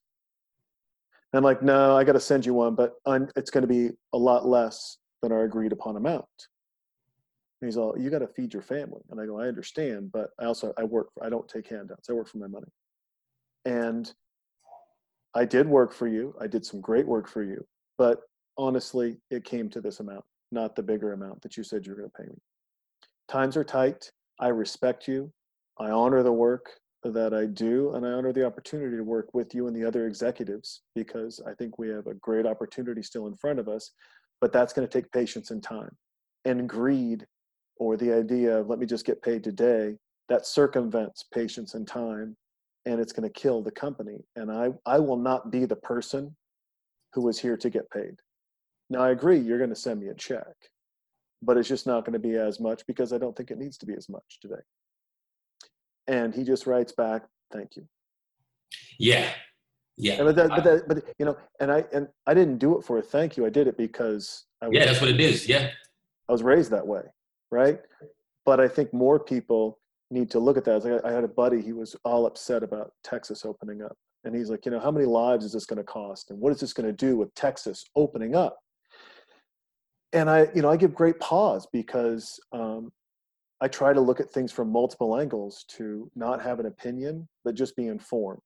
Right. Yeah. So I understand the hesitancy of not wanting to put people who are autoimmune compromised or elderly Yep. hurt. However, we need to look at other things. Domestic violence calls are up 70%. Suicides are up over a thousand percent. Drug addiction and people not being able to go there to their meetings, right? Relapses are up. So instead of all or nothing, it's got to be X or Y, right? It's got to be A or B, black or white. Is there, by instead of trying to put forth an, uh, uh, an opinion instead of educate, is there an idea of instead saying, you know, to, to the Bourne movie, to your point at the very beginning, you know, how do you creep in? How do you get in without kicking the door down, without blowing the place up? And can we look at this and instead of picking a fight and saying, well, the guy with the bad tan and the orange hair is wrong, and you know, the gal in California is right, or vice versa, whatever it may be, political lines be damned. Right. Can we look and instead go, okay, we made an appropriate decision here, but wow, the the ripple effect was way over here. So I still want to make a decision to protect people, right? But now I realize that in protecting one group or a couple of groups, I really hurt a lot of other groups. So how do we how do we figure it out? How do we navigate? And I think what in this will will bring this full circle here to the long, hard, and the messy versus before and after picture. Everyone wants an answer that's just going to work, right? We all want that answer that goes, if we shut everything down, we fixed it. And then, yeah, but these people got hurt. Well, you know what? There's, and it's not, hey, let's look at metrics. Let's look at like look at music, or let's look at the, the download of my podcast as an example. I know every city that listens. I know every country that listens, every state. If I wanted to go on tour and do this at a pop up at a bar, I know the top 10 cities I could go into, call a bar owner and be like, hey, we're going to do this to a live audience. We do a thousand downloads here a month. Boom, boom, boom. I'm going to email these people. I'm going to target market Instagram right here. Bang, bang, bang. We're going to go. And it's going to Mhm. work. I don't understand why you can't look at, and I know some of this is privacy, look at elderly, autoimmune, um, high aspects of domestic violence, high aspects of Alcoholics Anonymous, Narcotics Anonymous, sex, whatever it may be. Look at these areas and go, okay, we're shutting down for the protection of these people. But in the efforts of shutting down for the protection of these people, um, we're also, we have opened up um, a new group for women in abuse. We'll get you a free hotel room right now, no questions asked. Send a text message. Car's going to pick you up in 10 minutes because the freeways are open and we're going to get you out of there right away. And this is not closed down. Narcotics Anonymous, hey, we get it. We can't have 15 of you meeting, but we're going to triple up our meetings and we're going to put them in all these empty hotels and we're going to boom, boom, boom. We're going to get it. Like there are answers to problems and they're not the prettiest answers and they're not the easiest answers Yeah. the, the black and white yes or no is showing us at least for me and everything that i've read and done is that all it's done is created dividing lines of well you care about profit well you only care about old people you only care about autoimmune well you only care about narcotics well you only care about illegal aliens it's like no we can care about everybody. We can. But the answer is not going to be easy. And i think that should be some of the fun in it is that it doesn't have an easy answer right I mean, yeah. if- I, if rap was easy for you, would it be fun? If you could just sit down and just be like, boop and get it, and, and ha- you hammer out demons in 20 seconds and just hit the button and sh- send it off, we're out, I'm done. You're a bored man. I do wish it was easier, but but but what you're saying though, I hadn't I hadn't thought of it, and now my mind is just like uh not in like we are coming down what you're talking about like it, it gets broken down to like local politics in my mind just you know is not there. But what you're saying is like hey that's the type of thing that can lead to solutions. I think that and but it's a mix of two things where it's a mix of great thinking of like all right like you know it's the type of thing like electric car or like a flying car or whatever right? Teleporting. It's like breakthrough ideas and just how are we going to get there right? henry ford like so it, it it's it's that because it's sort of like um revolutionary thinking or just thinking beyond the confines of how people are thinking now which is one thing that doesn't happen anymore. I like i don't think that great thinking especially great thinking for others doesn't happen. And the further we get in society the more barriers there are to just being able to like make change. But one it's there's just a lack of great thinking i think that's devoted to others but then also in this situation and maybe it may be in all scenarios of solving a, a healthcare problem but definitely in this one the actual solution you know is going to come down to a lot of small solutions that aren't pretty. It's not, aha, it's, it's, it's, it's not, oh, wait, here's the cure for, um, for a virus, right? Like we do know the next time a virus happens that, yo, if everyone on earth just shuts it down and you're, and you lock yourself in for, you know, the period that someone is sick for, then this shit will go away, right? Now it's, that, that that's theoretical because like can that actually be obeyed? But theoretically, everyone went into lockdown, that's the solution. But talking about this specific specific situation, because these the revolutionary thinking will ultimately get broken down into totally different solutions for totally different people. Yeah, if you're auto if you're autoimmune, if you're elderly, then you're not going to get the same thing as this. And there are people who are really worse because of this. There are people who are getting beaten at home. There are people that have tried to kill themselves. So now we need to do this or that. Because, like you said, it's, it's not a clean solution. I think it further, you know, well, it, it just doesn't attract anyone else who's not engaged already. So I don't even know how you had that thought. You're like, well, yeah, it's it, it's not a matter of when do we hit the green light and you go back at full force. Like we know that's not going to be the right way to do it, right? But what will be the right way to do it, right? Like Sweden is doing better than we are, right? Yeah, And they didn't. Hasn't, hasn't, you know, they put it on their people to be like, all right, voluntarily, you, but we're not going to force anything. And then, you know, so, so yeah, that, I mean, that one, it's, it's again, it's tough to see what's going to change because who wants to maybe if, if if good people who's who are whose passion is serving others are encouraged to achieve greatness more and the path for them achieving greatness is cleared more then we'll have more of those like we'll have more thinking like what you just thought and the path to actually achieving that those ideas will be you know easier but right now it's just like I don't think that's really there. I think that if you want to do great things for others, it's a murky, murky path. So without without much satisfaction along the way. So who would want to do that, you know? Yeah, I think I think the without without any satisfaction is is, is a great point. It's very true. Um, I think it's a, you know, um, from the electric car, from the car to everywhere we've been, right? Big uh, big changes, aggressive changes, uh, wanting something different, right? That that takes a, an extremely strong will of the person to uh, to to make that happen. A, and then B, a um, a delivering on that commitment. You know, I think I've always said the hardest thing about going electric, the hardest thing about breaking away from gasoline, hands down, the hardest thing is the fact that when it breaks, no one can fix it. Look at the wait that you have on on Tesla if your if your Tesla breaks down, how long it takes to get another one to get it fixed, or if one or if I, I, I don't know how, how does it how does it get fixed? months months in Texas, you're you're at a 90 day wait. Okay. I'm at a 90 day wait for I mean no because I can go buy a Toyota with better gas mileage, Right. right, and think I'm doing okay, right? So I, I haven't Yeah. you know, Right. so I, I guess still I'm still part of the, the machine, but oh, but this is so much easier. It's like if you want solar to work, if you want um, electric cars to work, the where it starts is you almost have to follow that Apple model. Apple knew they weren't going to break into the corporations. So what did they do? They gave their computers to schools. So I'm going to create a generation growing up on this. Mhm. I mean, imagine if at school, just like you have in America, you know, the kids go out, they put the flag up, they fold it at the end of the day. There's the kids, they know how to fold the flag.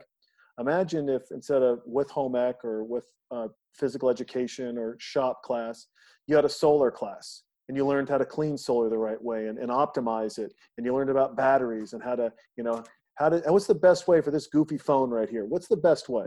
Do I plug it in at night and just let it charge all night? do i bring it down to 1% and then plug it in? What, what do i do? Like those dumb things those little tiny courses of action whatever they may be think about those on a larger scale when it comes to education and then oh i want to learn more about solar. Well okay show me show me the mit of solar colleges. Show me the mit of battery colleges. Oh they don't exist. So until those start coming up, until those come ups get there, then there's no education for it. So then you can just have people make dumb, dumb excuses because they because they are just they're an excuse because I'm not educated. And guess Right. what? No one took the time to educate me. And because I live in a world where no one took the time to educate me, then how fucking important is it? Yeah, I agree. I I I I totally agree, and I think that there's a lot of things that can change society for like like unarguably the better. That just education is the place to do it. You know. it's it's just the win. I mean, it's and it, and it, and because it creates that challenge, right?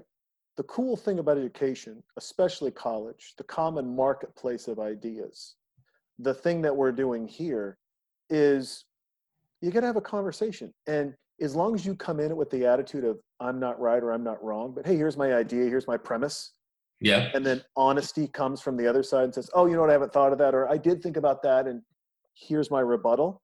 hmm the reality is is that now you've had a conversation i mean it was funny you, you sent me i think you sent me a text like a, a couple weeks ago You're like how do you know so many brown people like why do you know more brown people than me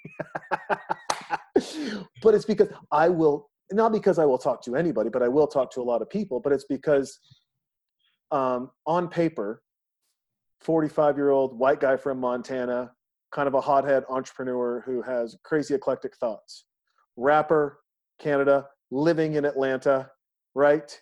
You put us on paper side by side. You're like, these guys Yeah. aren't hanging out, they're not talking. Exactly. Exactly. But we are also, what they don't put on paper is humble, open, willing to be wrong, um, open to share ideas, be vulnerable, and be okay with being wrong at a vulnerable moment. Right. All the things in the middle that aren't on paper. Yep. And I think more of us sit in that middle that aren't on paper, but unfortunately, we read the world from paper, and there's Right. the great disconnect. Right. Right. Right. Right. Yeah. And we need to start treating life like we treated college or like you treat meeting people. You go out, you're open, you're honest, you're vulnerable. And it's okay to be wrong or it's okay to be challenged. It's okay to completely disagree on everything and still be friends. Yeah, yeah, and I think that um, at the end of the the first time that we met at the interview, at the end of the interview, like, all right, maybe this is how you end all the conversations, but you ended like, all right, what what is you know a statement you want to um, walk away with it, or you want to leave with people, and then what you said was, you know, time is ticking, but then also so and always put forth love, right? And that resonated with me because it's not something that like men say a lot, right? But it's true. And and sort of my equivalent, which is like it it takes a little bit of emotion out of that, but it's it's always pursue positivity, right? It's always like and, and, and to the point of it's unconventional thinking because there's there's no devil's advocate then. It's like, all right, what's the what's the way that we're going to get this done? Now I, don't want to hear about the thing to to the reason that's not going to work right? I'm what what is going to work? Give me the good news right? And and the way that lining what you just said with like you know the commonalities that aren't put out there with that concept it's that well what are the positive things that we do share? Maybe we haven't looked at things like that. Like what are and there might there might be traits and things that all humans share that if these things are just identified that we don't have something in common with everyone. And along with that is that well don't lead with the thing that you hate right? If you hate gays and you don't want gays to get married all right well sure put that to the side. But what is the thing that you love right and and maybe that's a way to find um, a bond between people that it's tough to see it's, it's tough to see like the bond between progressive people and like Donald Trump supporters, right? I it, Mhm. it's tough. It's tough to see that, but if you drop, and, and and that's both ways, right? It's like all right, Trump supporters obviously, you know, the the, the hate is is is present, but with progressives, it's the same thing. It's like, well, you would never fuck with a Donald Trump supporter, right? Even if the reason is, well, they hate everyone, they're racist or whatever it is, right? Which which you know, like all all that is, it's very easy to see, but you need to let like people need to let go of that negativity as well. And then it's like, well, what is the thing that I do love? And then I do think that the same way that when you're driven by positivity, say in the business world, and, and, and you know you're smart and hardworking, but you but you're driven by getting the thing done, then you'll get there. And if you're surrounded by people, or if your own mentality is like, yeah, but this, or here's all the problems with this, and then yeah, and you spend all you can spend all day hearing about the excuses why some shit's not going to happen, and the shit's not going to happen. So that's for that's a fact. Now like I can I know that in business and in just success, that's the right thinking. But maybe in like with humanity as well, maybe there's something to be said about just leading with what is the good thing? What's the thing that you love? You know? Yeah, I know it's true. I mean, because you know, it's uh, I got some heat from a friend of mine. He didn't, and he's a he's a very big Bernie Sanders fan. And I was I was like, hey man, I'll tell you what. I said I think there's a lot more that Bernie and Trump have in common than they have uncommon. And man, he got so mad. And I said, dude, name two other political people that can rally up supporters like Bernie and Trump can. That can rally and rally them up and be and have their talking points. And you might agree or disagree with their talking points. It's inconsequential. Look at how they motivate people.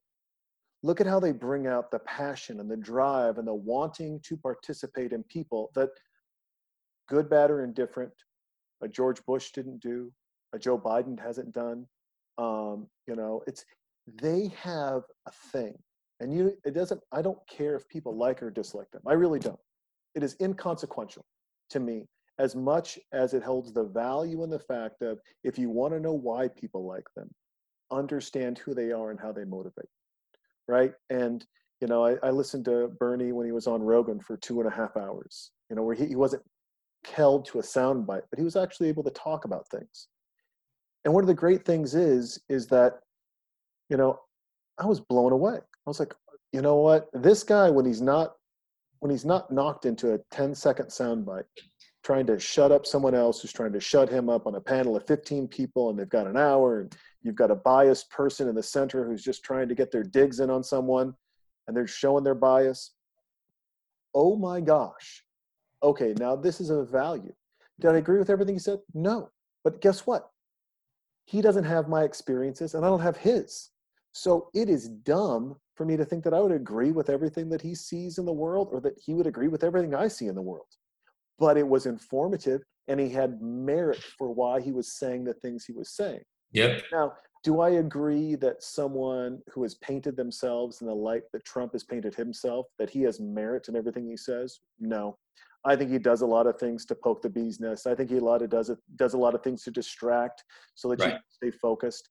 Um, but guess what? He's he's still rallying and motivating people in in a way that I would say 99% of other leaders out there in the world would be jealous of. And once again, that's not a claim to fame to him or or a knock to anyone else as it is you know it's we we're looking at a dollar bill you know you're seeing a dead white guy i'm seeing a building the thread of difference between us, though, in that dollar bill is the thickness of it. Right? There's a lot more we have in common, and um, you know, I, I think uh, people can take should, should take a lot of note in that. I mean, dude, the, the Bourne movies, the whole series. Like, if you look at this overarching theme of this guy just wants to be left alone, he wants to be free, right? He just wants to be him. Yeah. I don't want to fuck with this shit anymore. I just want to be me you know, he's he's the one guy in the neighborhood who doesn't want to talk religion or politics. right? He just he wants the surf shop. He wants to be left alone. yeah come on, guys. But there's he doesn't change in the fact that he's defending his right to to be around everyone who wants to do whatever they want to do at the same time just also let me be me and um, and i wonder in, in our worlds and where we live and what we're doing i do wonder it's like how much of us want to understand one another, right? And still let you be you and let me be me. And how many people want to convince you to be like them? Yeah, yeah, for sure. And then that's yeah, and I I, I don't have a, solution for that. I think that being driven to find the things that we have in common, it's if nothing else as a political strategy. Because like what you're saying, about Trump being able to rally these people, like not too many people are going to agree that the fact that he's able to rally all those people means that he's uh, like going about things the right way, Mm-hmm. right? But if nothing else, as a takeaway for well, there are all these people that are, you know, however you want to define them, angry, full of hate, and Trump's activating that hate, right? Personally, I think that with them, it's you know, you had eight years of Barack, and now you have these people who are like, you know, born in America that are now seeing all sorts of people past them. So in rap, in rap, we call it hating, right? When there's mm-hmm. like jealousy, it's because of someone whose success is greater than yours, right? So now you have Barack Obama, you have Michelle Obama, you have this black family whose success is in their face, and it's just like it, it activated their hate. But the thing about hating, or the thing about jealousy or envy, is that it's powerful and like misery loves company. So when someone is speaking in a way that is letting you direct that negativity of your situation, and this is why I said earlier in earlier in the, the talk, I said like people are hurting in a certain way, right? That that manifests in support for someone like Trump or whatever it is. So if there a leader comes along that's like, hey, here's the reason to be angry. Everyone, we should be angry. Mexicans and Muslims, and then it works to the point that they're coming out in rallies and they're spending money on, you know, merch and, and this sort of shit, then that does need to be looked at. It, but it can't just be like you just write them all off as, well, that's not going to be who I'm going to rock with, which is the mentality that, like, that I I know that's the mentality on you know in the in the part of the world that like I exist in and where like I'm asked to influence others. I know it's like, well, that's a totally other part of the world. It's like, well, maybe for those people because they have problems to begin with, that it, the the the switch can be just as easy as we were just talking about. Like, all right, what are the things that you love instead of because like you know Trump's found a way to activate them on what they, what they hate, right? So maybe that, and maybe maybe, well, I think Bernie specifically does try to speak to all hurting people, all people that are not doing well. It's like, well, here's the reason that you know you're not doing well, but but that message, kind of like how I was saying in rap, you can't hit them right up the top with intellect because people's brains aren't geared for that anymore that is kind of what Bernie does. Bernie doesn't pack punches. Bernie doesn't say things poetically, right? So if you're not coming from a place of listening or, or even understanding what he's saying, it's not going to work, right? So, but but but but if you can get deeper and be like, all right, well, what's the way to connect on them, like on a real way, not even a way where we're, we're going to trick them into rocking with us, but what's the thing that we, what what's the the thing that we want that we all actually want and then get us there. I don't know. I don't know. It seems like a more realistic solution than what's being done right now. You know.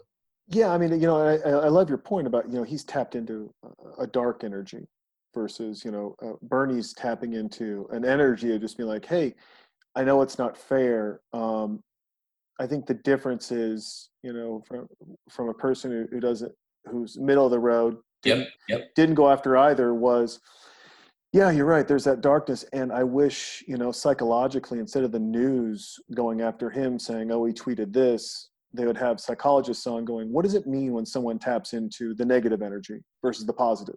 Yeah. How is that, how is that changing our culture? Yeah. Not how is it changing him or how's it changing our culture? This culture that we love, this whole idea, this you being able to shoot down into Atlanta, be an up and coming rap star. Now you're getting recognized, you're able to go out, you're able to do things all of these great things that are, are very American of just come here, work hard, put thought and process into it. Uh, some of it's going to be luck, but luck is determined all the hard work you did before. What is the psycho- psychological metric that changes? And in that change, where he could say, look how good our economy is doing, if you're tapping into negativity, then how ultimately is it affecting the economics? How is it affecting life? How is it affecting health? How is it affecting economics? Look at those things, but no one uh, wants full circle again. No one wants to go the messy. No one wants to take that long road of what eight years or four years of negativity does to a culture of especially in a news where the where both sides are being grossly negative. There's right. a positive center. There's not one Exactly. center of the road person that's saying, hey, I don't buy the bullshit over here or the bullshit over here. What I do know is that both these negative storms, both these bad things are creating an overwhelming pressure. And it's not a positive pressure. It's not a I can do it pressure. It's a you screwed me pressure. Yeah. And whether it's over a dollar or over a billion, I mean, somebody put out there the other day, they're like, I can't, you know, fuck you, Jeff Bezos. You only gave a billion dollars to this. You're worth, you know, whatever he's worth, you know, a couple hundred billion. And I've always thought this. I expect, you know, with great things comes great responsibility, whether it's wealth or talent or anything else. I've also of the ilk that I don't spend other people's money. It's Mhm. not my job to spend your money. You do you. You do what you do. I don't know what you do silently on the back end. I've known and worked with a couple of billionaires. I saw what they did publicly. I knew what they did privately.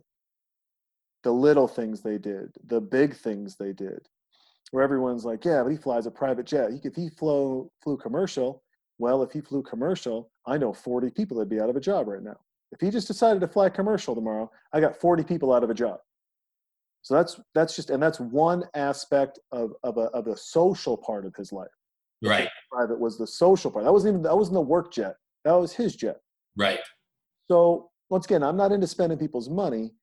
I am into the positive aspect of is what you're driving or going for, building people up. You know, um, I don't I don't blame Bezos except for the fact that he's the leader. But you can honestly say, reading stuff, the Amazon culture is not one that says we're doing awesome things and we're delivering all these goods and we're heroes. It is you have a 30 second piss break every two hours Right. get that Exactly. Yeah. organize and get it out.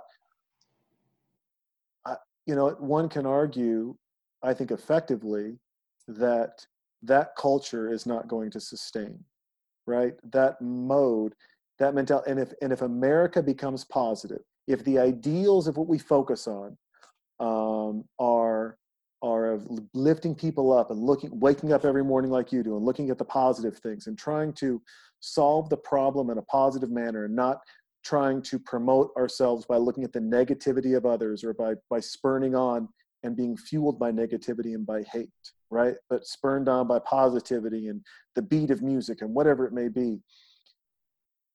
I firmly believe that then leadership changes not just as political leaders but in, in business in music in art and you will see an uptick of, of positivity across the board where a manager will go i'm not giving Sally a 30 minute, 30 second piss break. She needs to go use the restroom. She can use the fucking restroom anytime she wants to. Right? We are a company. We will meet our bottom line, but in meeting our bottom line, we will meet it by having exceptional employees that are having an exceptionally good time, that are enjoying life. But to get there,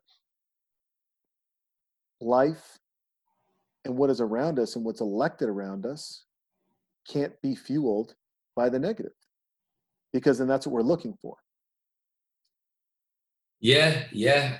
I, I think that even approaching it the way that like you approach things, like regardless of your politics, right? Like you can you can break something down in a way that the criticism is not personal or doesn't feel like an attack. I think that being able to have that a conversation in that way, at least in America, is a refreshing way to have a conversation because I mean you attract more ratings when you know you're you're coming at someone hard, right? And then you know that you can bank on attracting the audience that already has that same mindset. But I think that the concept, one, just the way that you broke broke that down, right? Like the way that you broke down what Jeff Bezos is doing. And you're saying I'm not even mad at him for not donating the money, but here's the work culture, right? Here's how Mhm. shit works, which is like it's inhumane. You didn't even say it's inhumane, but you know, if all, It is. all you're getting is 30 second work history, right? You're not even mad at him about you know, you didn't even you didn't even mention not paying his taxes. You, you, you didn't hit him for for not donating money, whatever. But he's like, all right, well, I just don't think that this thing is sustainable, right? And that allows more people to hear the actual words that you're saying, as opposed to I don't know if there's people that defend Bezos like people defend Trump, and you know, Oh yeah. there are. Oh yeah, yeah, yeah. Oh, 100%. Oh, okay, okay. Yeah, yeah. So I mean, you get you get both sides. If you get um, you know uh, people who uh, d- defend him because well he shouldn't have to pay those taxes because look at all the people he employs and Sure, they're, and they're paying all these taxes. got it, got it. it's like so once again the guy who has the most money doesn't have to. I mean, you know, it's it's a silly thing. Right. But so so so so those people exist. Then those people are going to be much more likely to hear you break it down the way that you just did, and that well, I don't think it's sustainable if you think about it. Versus everyone else who, in my opinion, is justifiably angry. It's like, yo, this is bullshit. Pay your fucking taxes. Treat the workers right. Or, or like, I'll, I'm very extreme. I'll be like, so let's go to his house, and if he and if things continue, let's get him right? That's definitely all the way on the extreme. No one's gonna, you know, very few people are gonna rock with, with this because I think, Dude, I'll tell you, my boys at the the Dollop. You listen to that podcast, American History podcast called the Dollop. no, I don't think so. Funny as fuck, and let me tell you, Gareth Reynolds and uh, and Dave Anthony are both like, all right, so we're we're we're getting a caravan, we're driving to see Bezos, we're pulling him out by the one hair he's got left on his head. I'm with them. Tell them I'll ride with them. I got I'll ride with them. but yeah, but I, and I think that what you said about like having someone, you know, like if CNN was to break down, was to have someone come on and be like, all right, well, here's the psychology behind how Trump was able to activate these people, right? And here's, and, and it, it'll probably just be a theory, but here, but without the the the inherent bias and more of a problem solving approach. Now, it's not the news's responsibility, I guess, to solve the problems. Like CNN and all these guys, they they present Trump as a problem, but they're not really providing solutions. And if you did bring on a psychiatrist or psychologist, that you know, here's the here's the psychology of inferiority. When you feel down, here's a way that it can manifest. Here's a way that it manifests in negativity, and then here's the solution. Now, again, that comes back to the dirty work. I don't know if someone's done that much thinking. Like I know with certain, like with in psychiatry and person with personality disorders, there is no cure. There's not there's not a medication. There's not counseling. There's no there's no cure. Like so, uh, what people used to call psychopath, right? So or, Mhm. or, or sociopath. So antisocial personality disorder. There's no cure for that. Or bipolar personality disorder, right? There's medic- medication for schizophrenia and for depression and for bipolar, right? But for straight up personality, which is I think it's by the time you get 18, maybe a little bit later, it's there's there's no solution. But there's got to be, but there, but in reality, there's got to be something that will will help a human being, right? So, and that that's the dirty work. That's like the hard, fucking, painful work of figuring that out. That I guess maybe it, it hasn't been done. Maybe it's being done, but sharing those ideas of solutions, the same way that I'm all about like positivity. It's like I'm I'm I'm totally driven to solutions, and for certain things, like say medication, there's got to be a process because the fallout can be huge, right? But um, these conversations about like you know these conversations that with like people like you and me where it's like hey unity will have unity is the thing that we should be striving for right?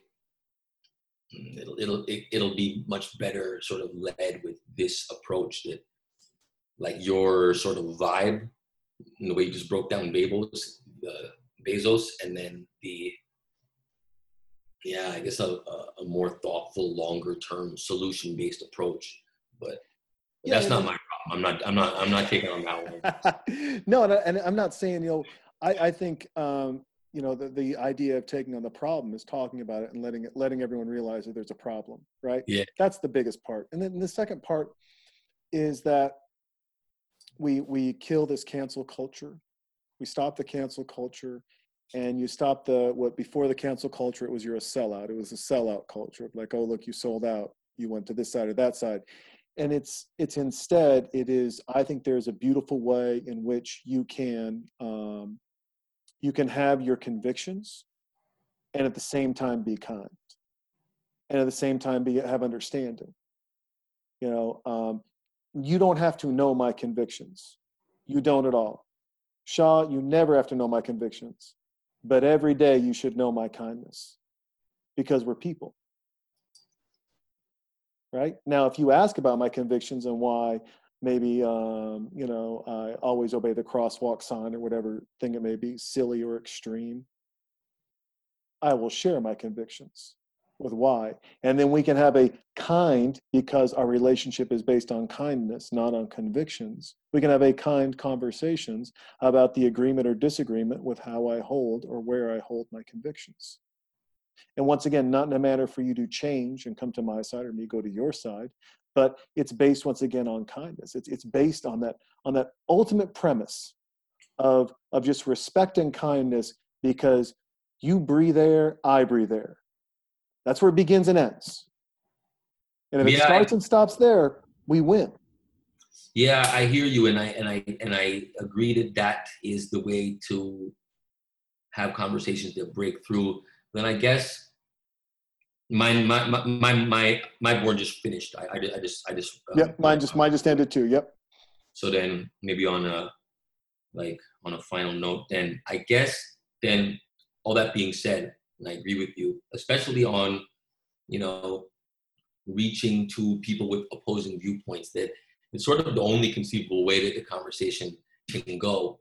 But then I guess to give the viewpoints that I am more familiar with is that of of of not of kindness, but um, of of outrage is that for people who've been getting shitted on their whole life, that I guess it's just they're justified in being outraged. And then at that point, and I think that maybe for so long, and maybe for them, maybe maybe for for this side of the world, Barack Obama was a tipping point as well, because you had here you had this polite, well-spoken guy, and what really and and and, what really changed in people's lives, right? Or specifically, what I mean by that is that all sorts of million, dozens of millions of people's lives didn't change.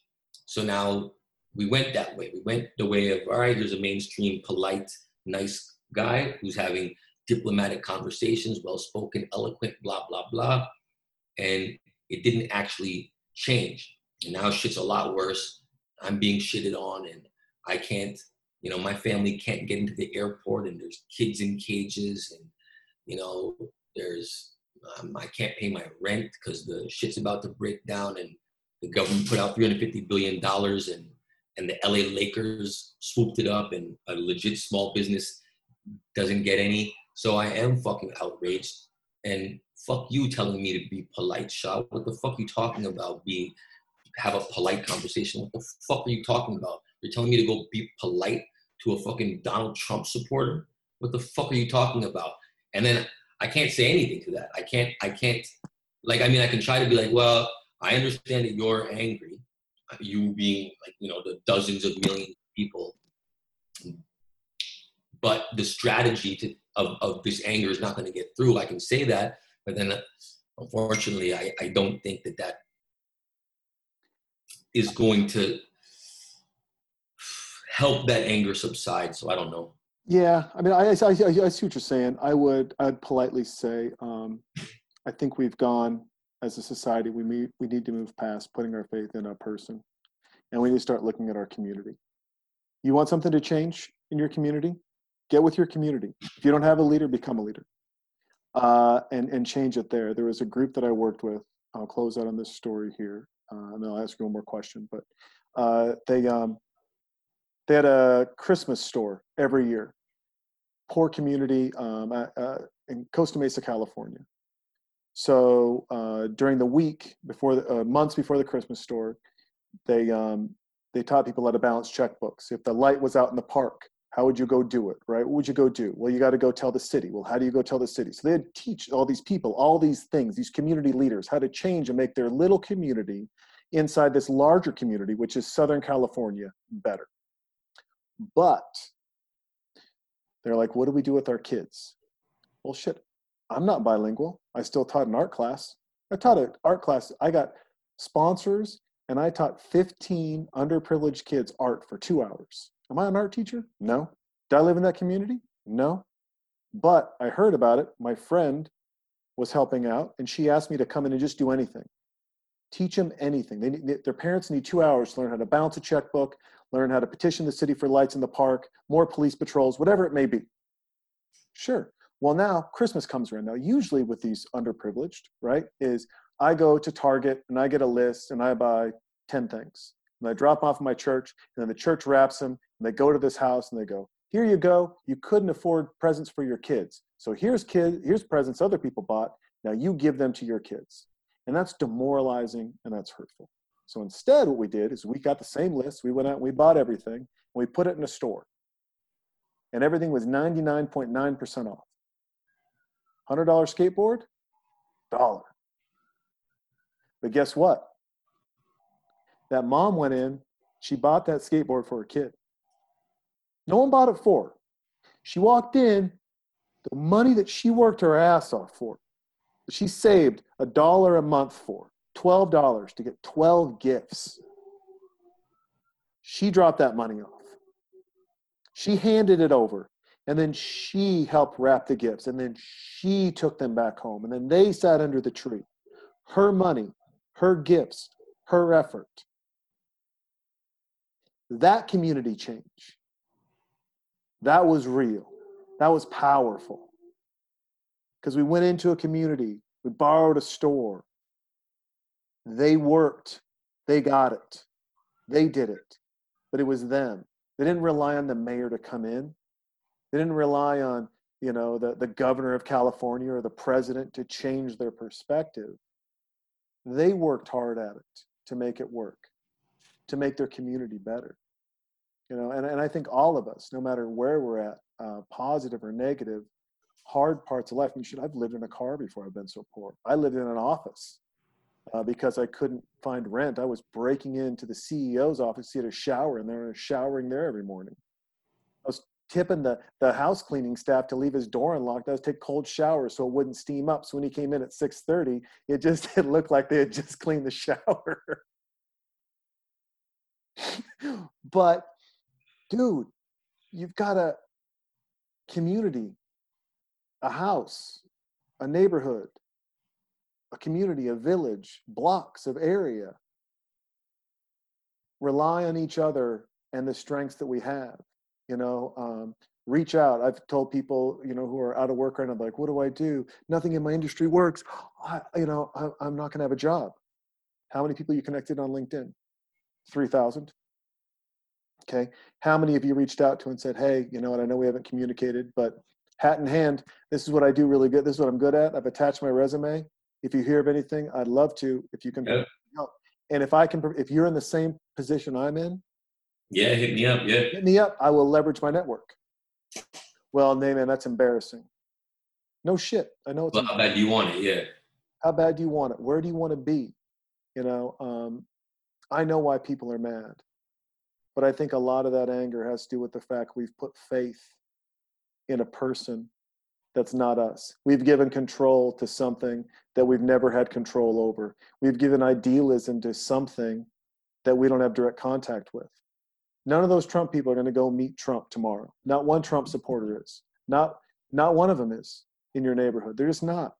But they're going to see you. Right? And they're part of your community. And that community may be as big as Atlanta or it may be as small as Townsend, Montana. But man, we are we are in an unparalleled, beautiful position where we have more open communication than we've ever had before, or the opportunity for it. And, Yeah. um, I. And I think just taking action, just, you know, if you are angry, then that needs to convert into action. I think that doing something yourself is a great way to use it. and before before Elizabeth texts me because I messed up. I did it good on the first interview. I did it bad on this one. How can people find you, Shah? Where? How? I'm gonna do an intro read on this one, but where can people find you? Day of Shah, everywhere I'm Shah, S H A H, Instagram, SoundCloud, YouTube, anywhere. It's Day of Shah, D A Y O F S H A H. My dog Jason, thanks for having me again. Dude, Great. this is it's always so much fun and thanks for uh, staying in touch with everything i mean through south by and everything uh, it's been a real blessing and an honor to continually get to know you uh, spend time with you and everything Hell yeah. Hell yeah. Let's keep it going. i will brother thank you so much have a great day have a great week You I'll too, give my best to the to the, the D O double G and Elizabeth as well. And you're good, my friend. I really appreciate you. All right, homie. We'll talk soon. All right, man. And now, before my daughter sings, here's a sample from Shah's Text Me. Enjoy, folks, and be good. Text me, text, text, text. Time and money, mine expensive. You would never checking in, it's so western.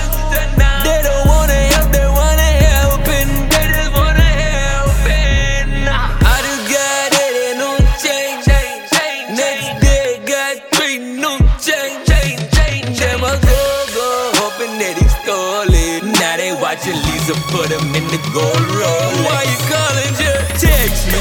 Text, text, text. Time and money, mine expensive. You and me, we're not best friends. Let it ring, they can tell. Why you calling? Just text me. Time and money, mine expensive. You and me, we're not best friends. Let it ring, they can text.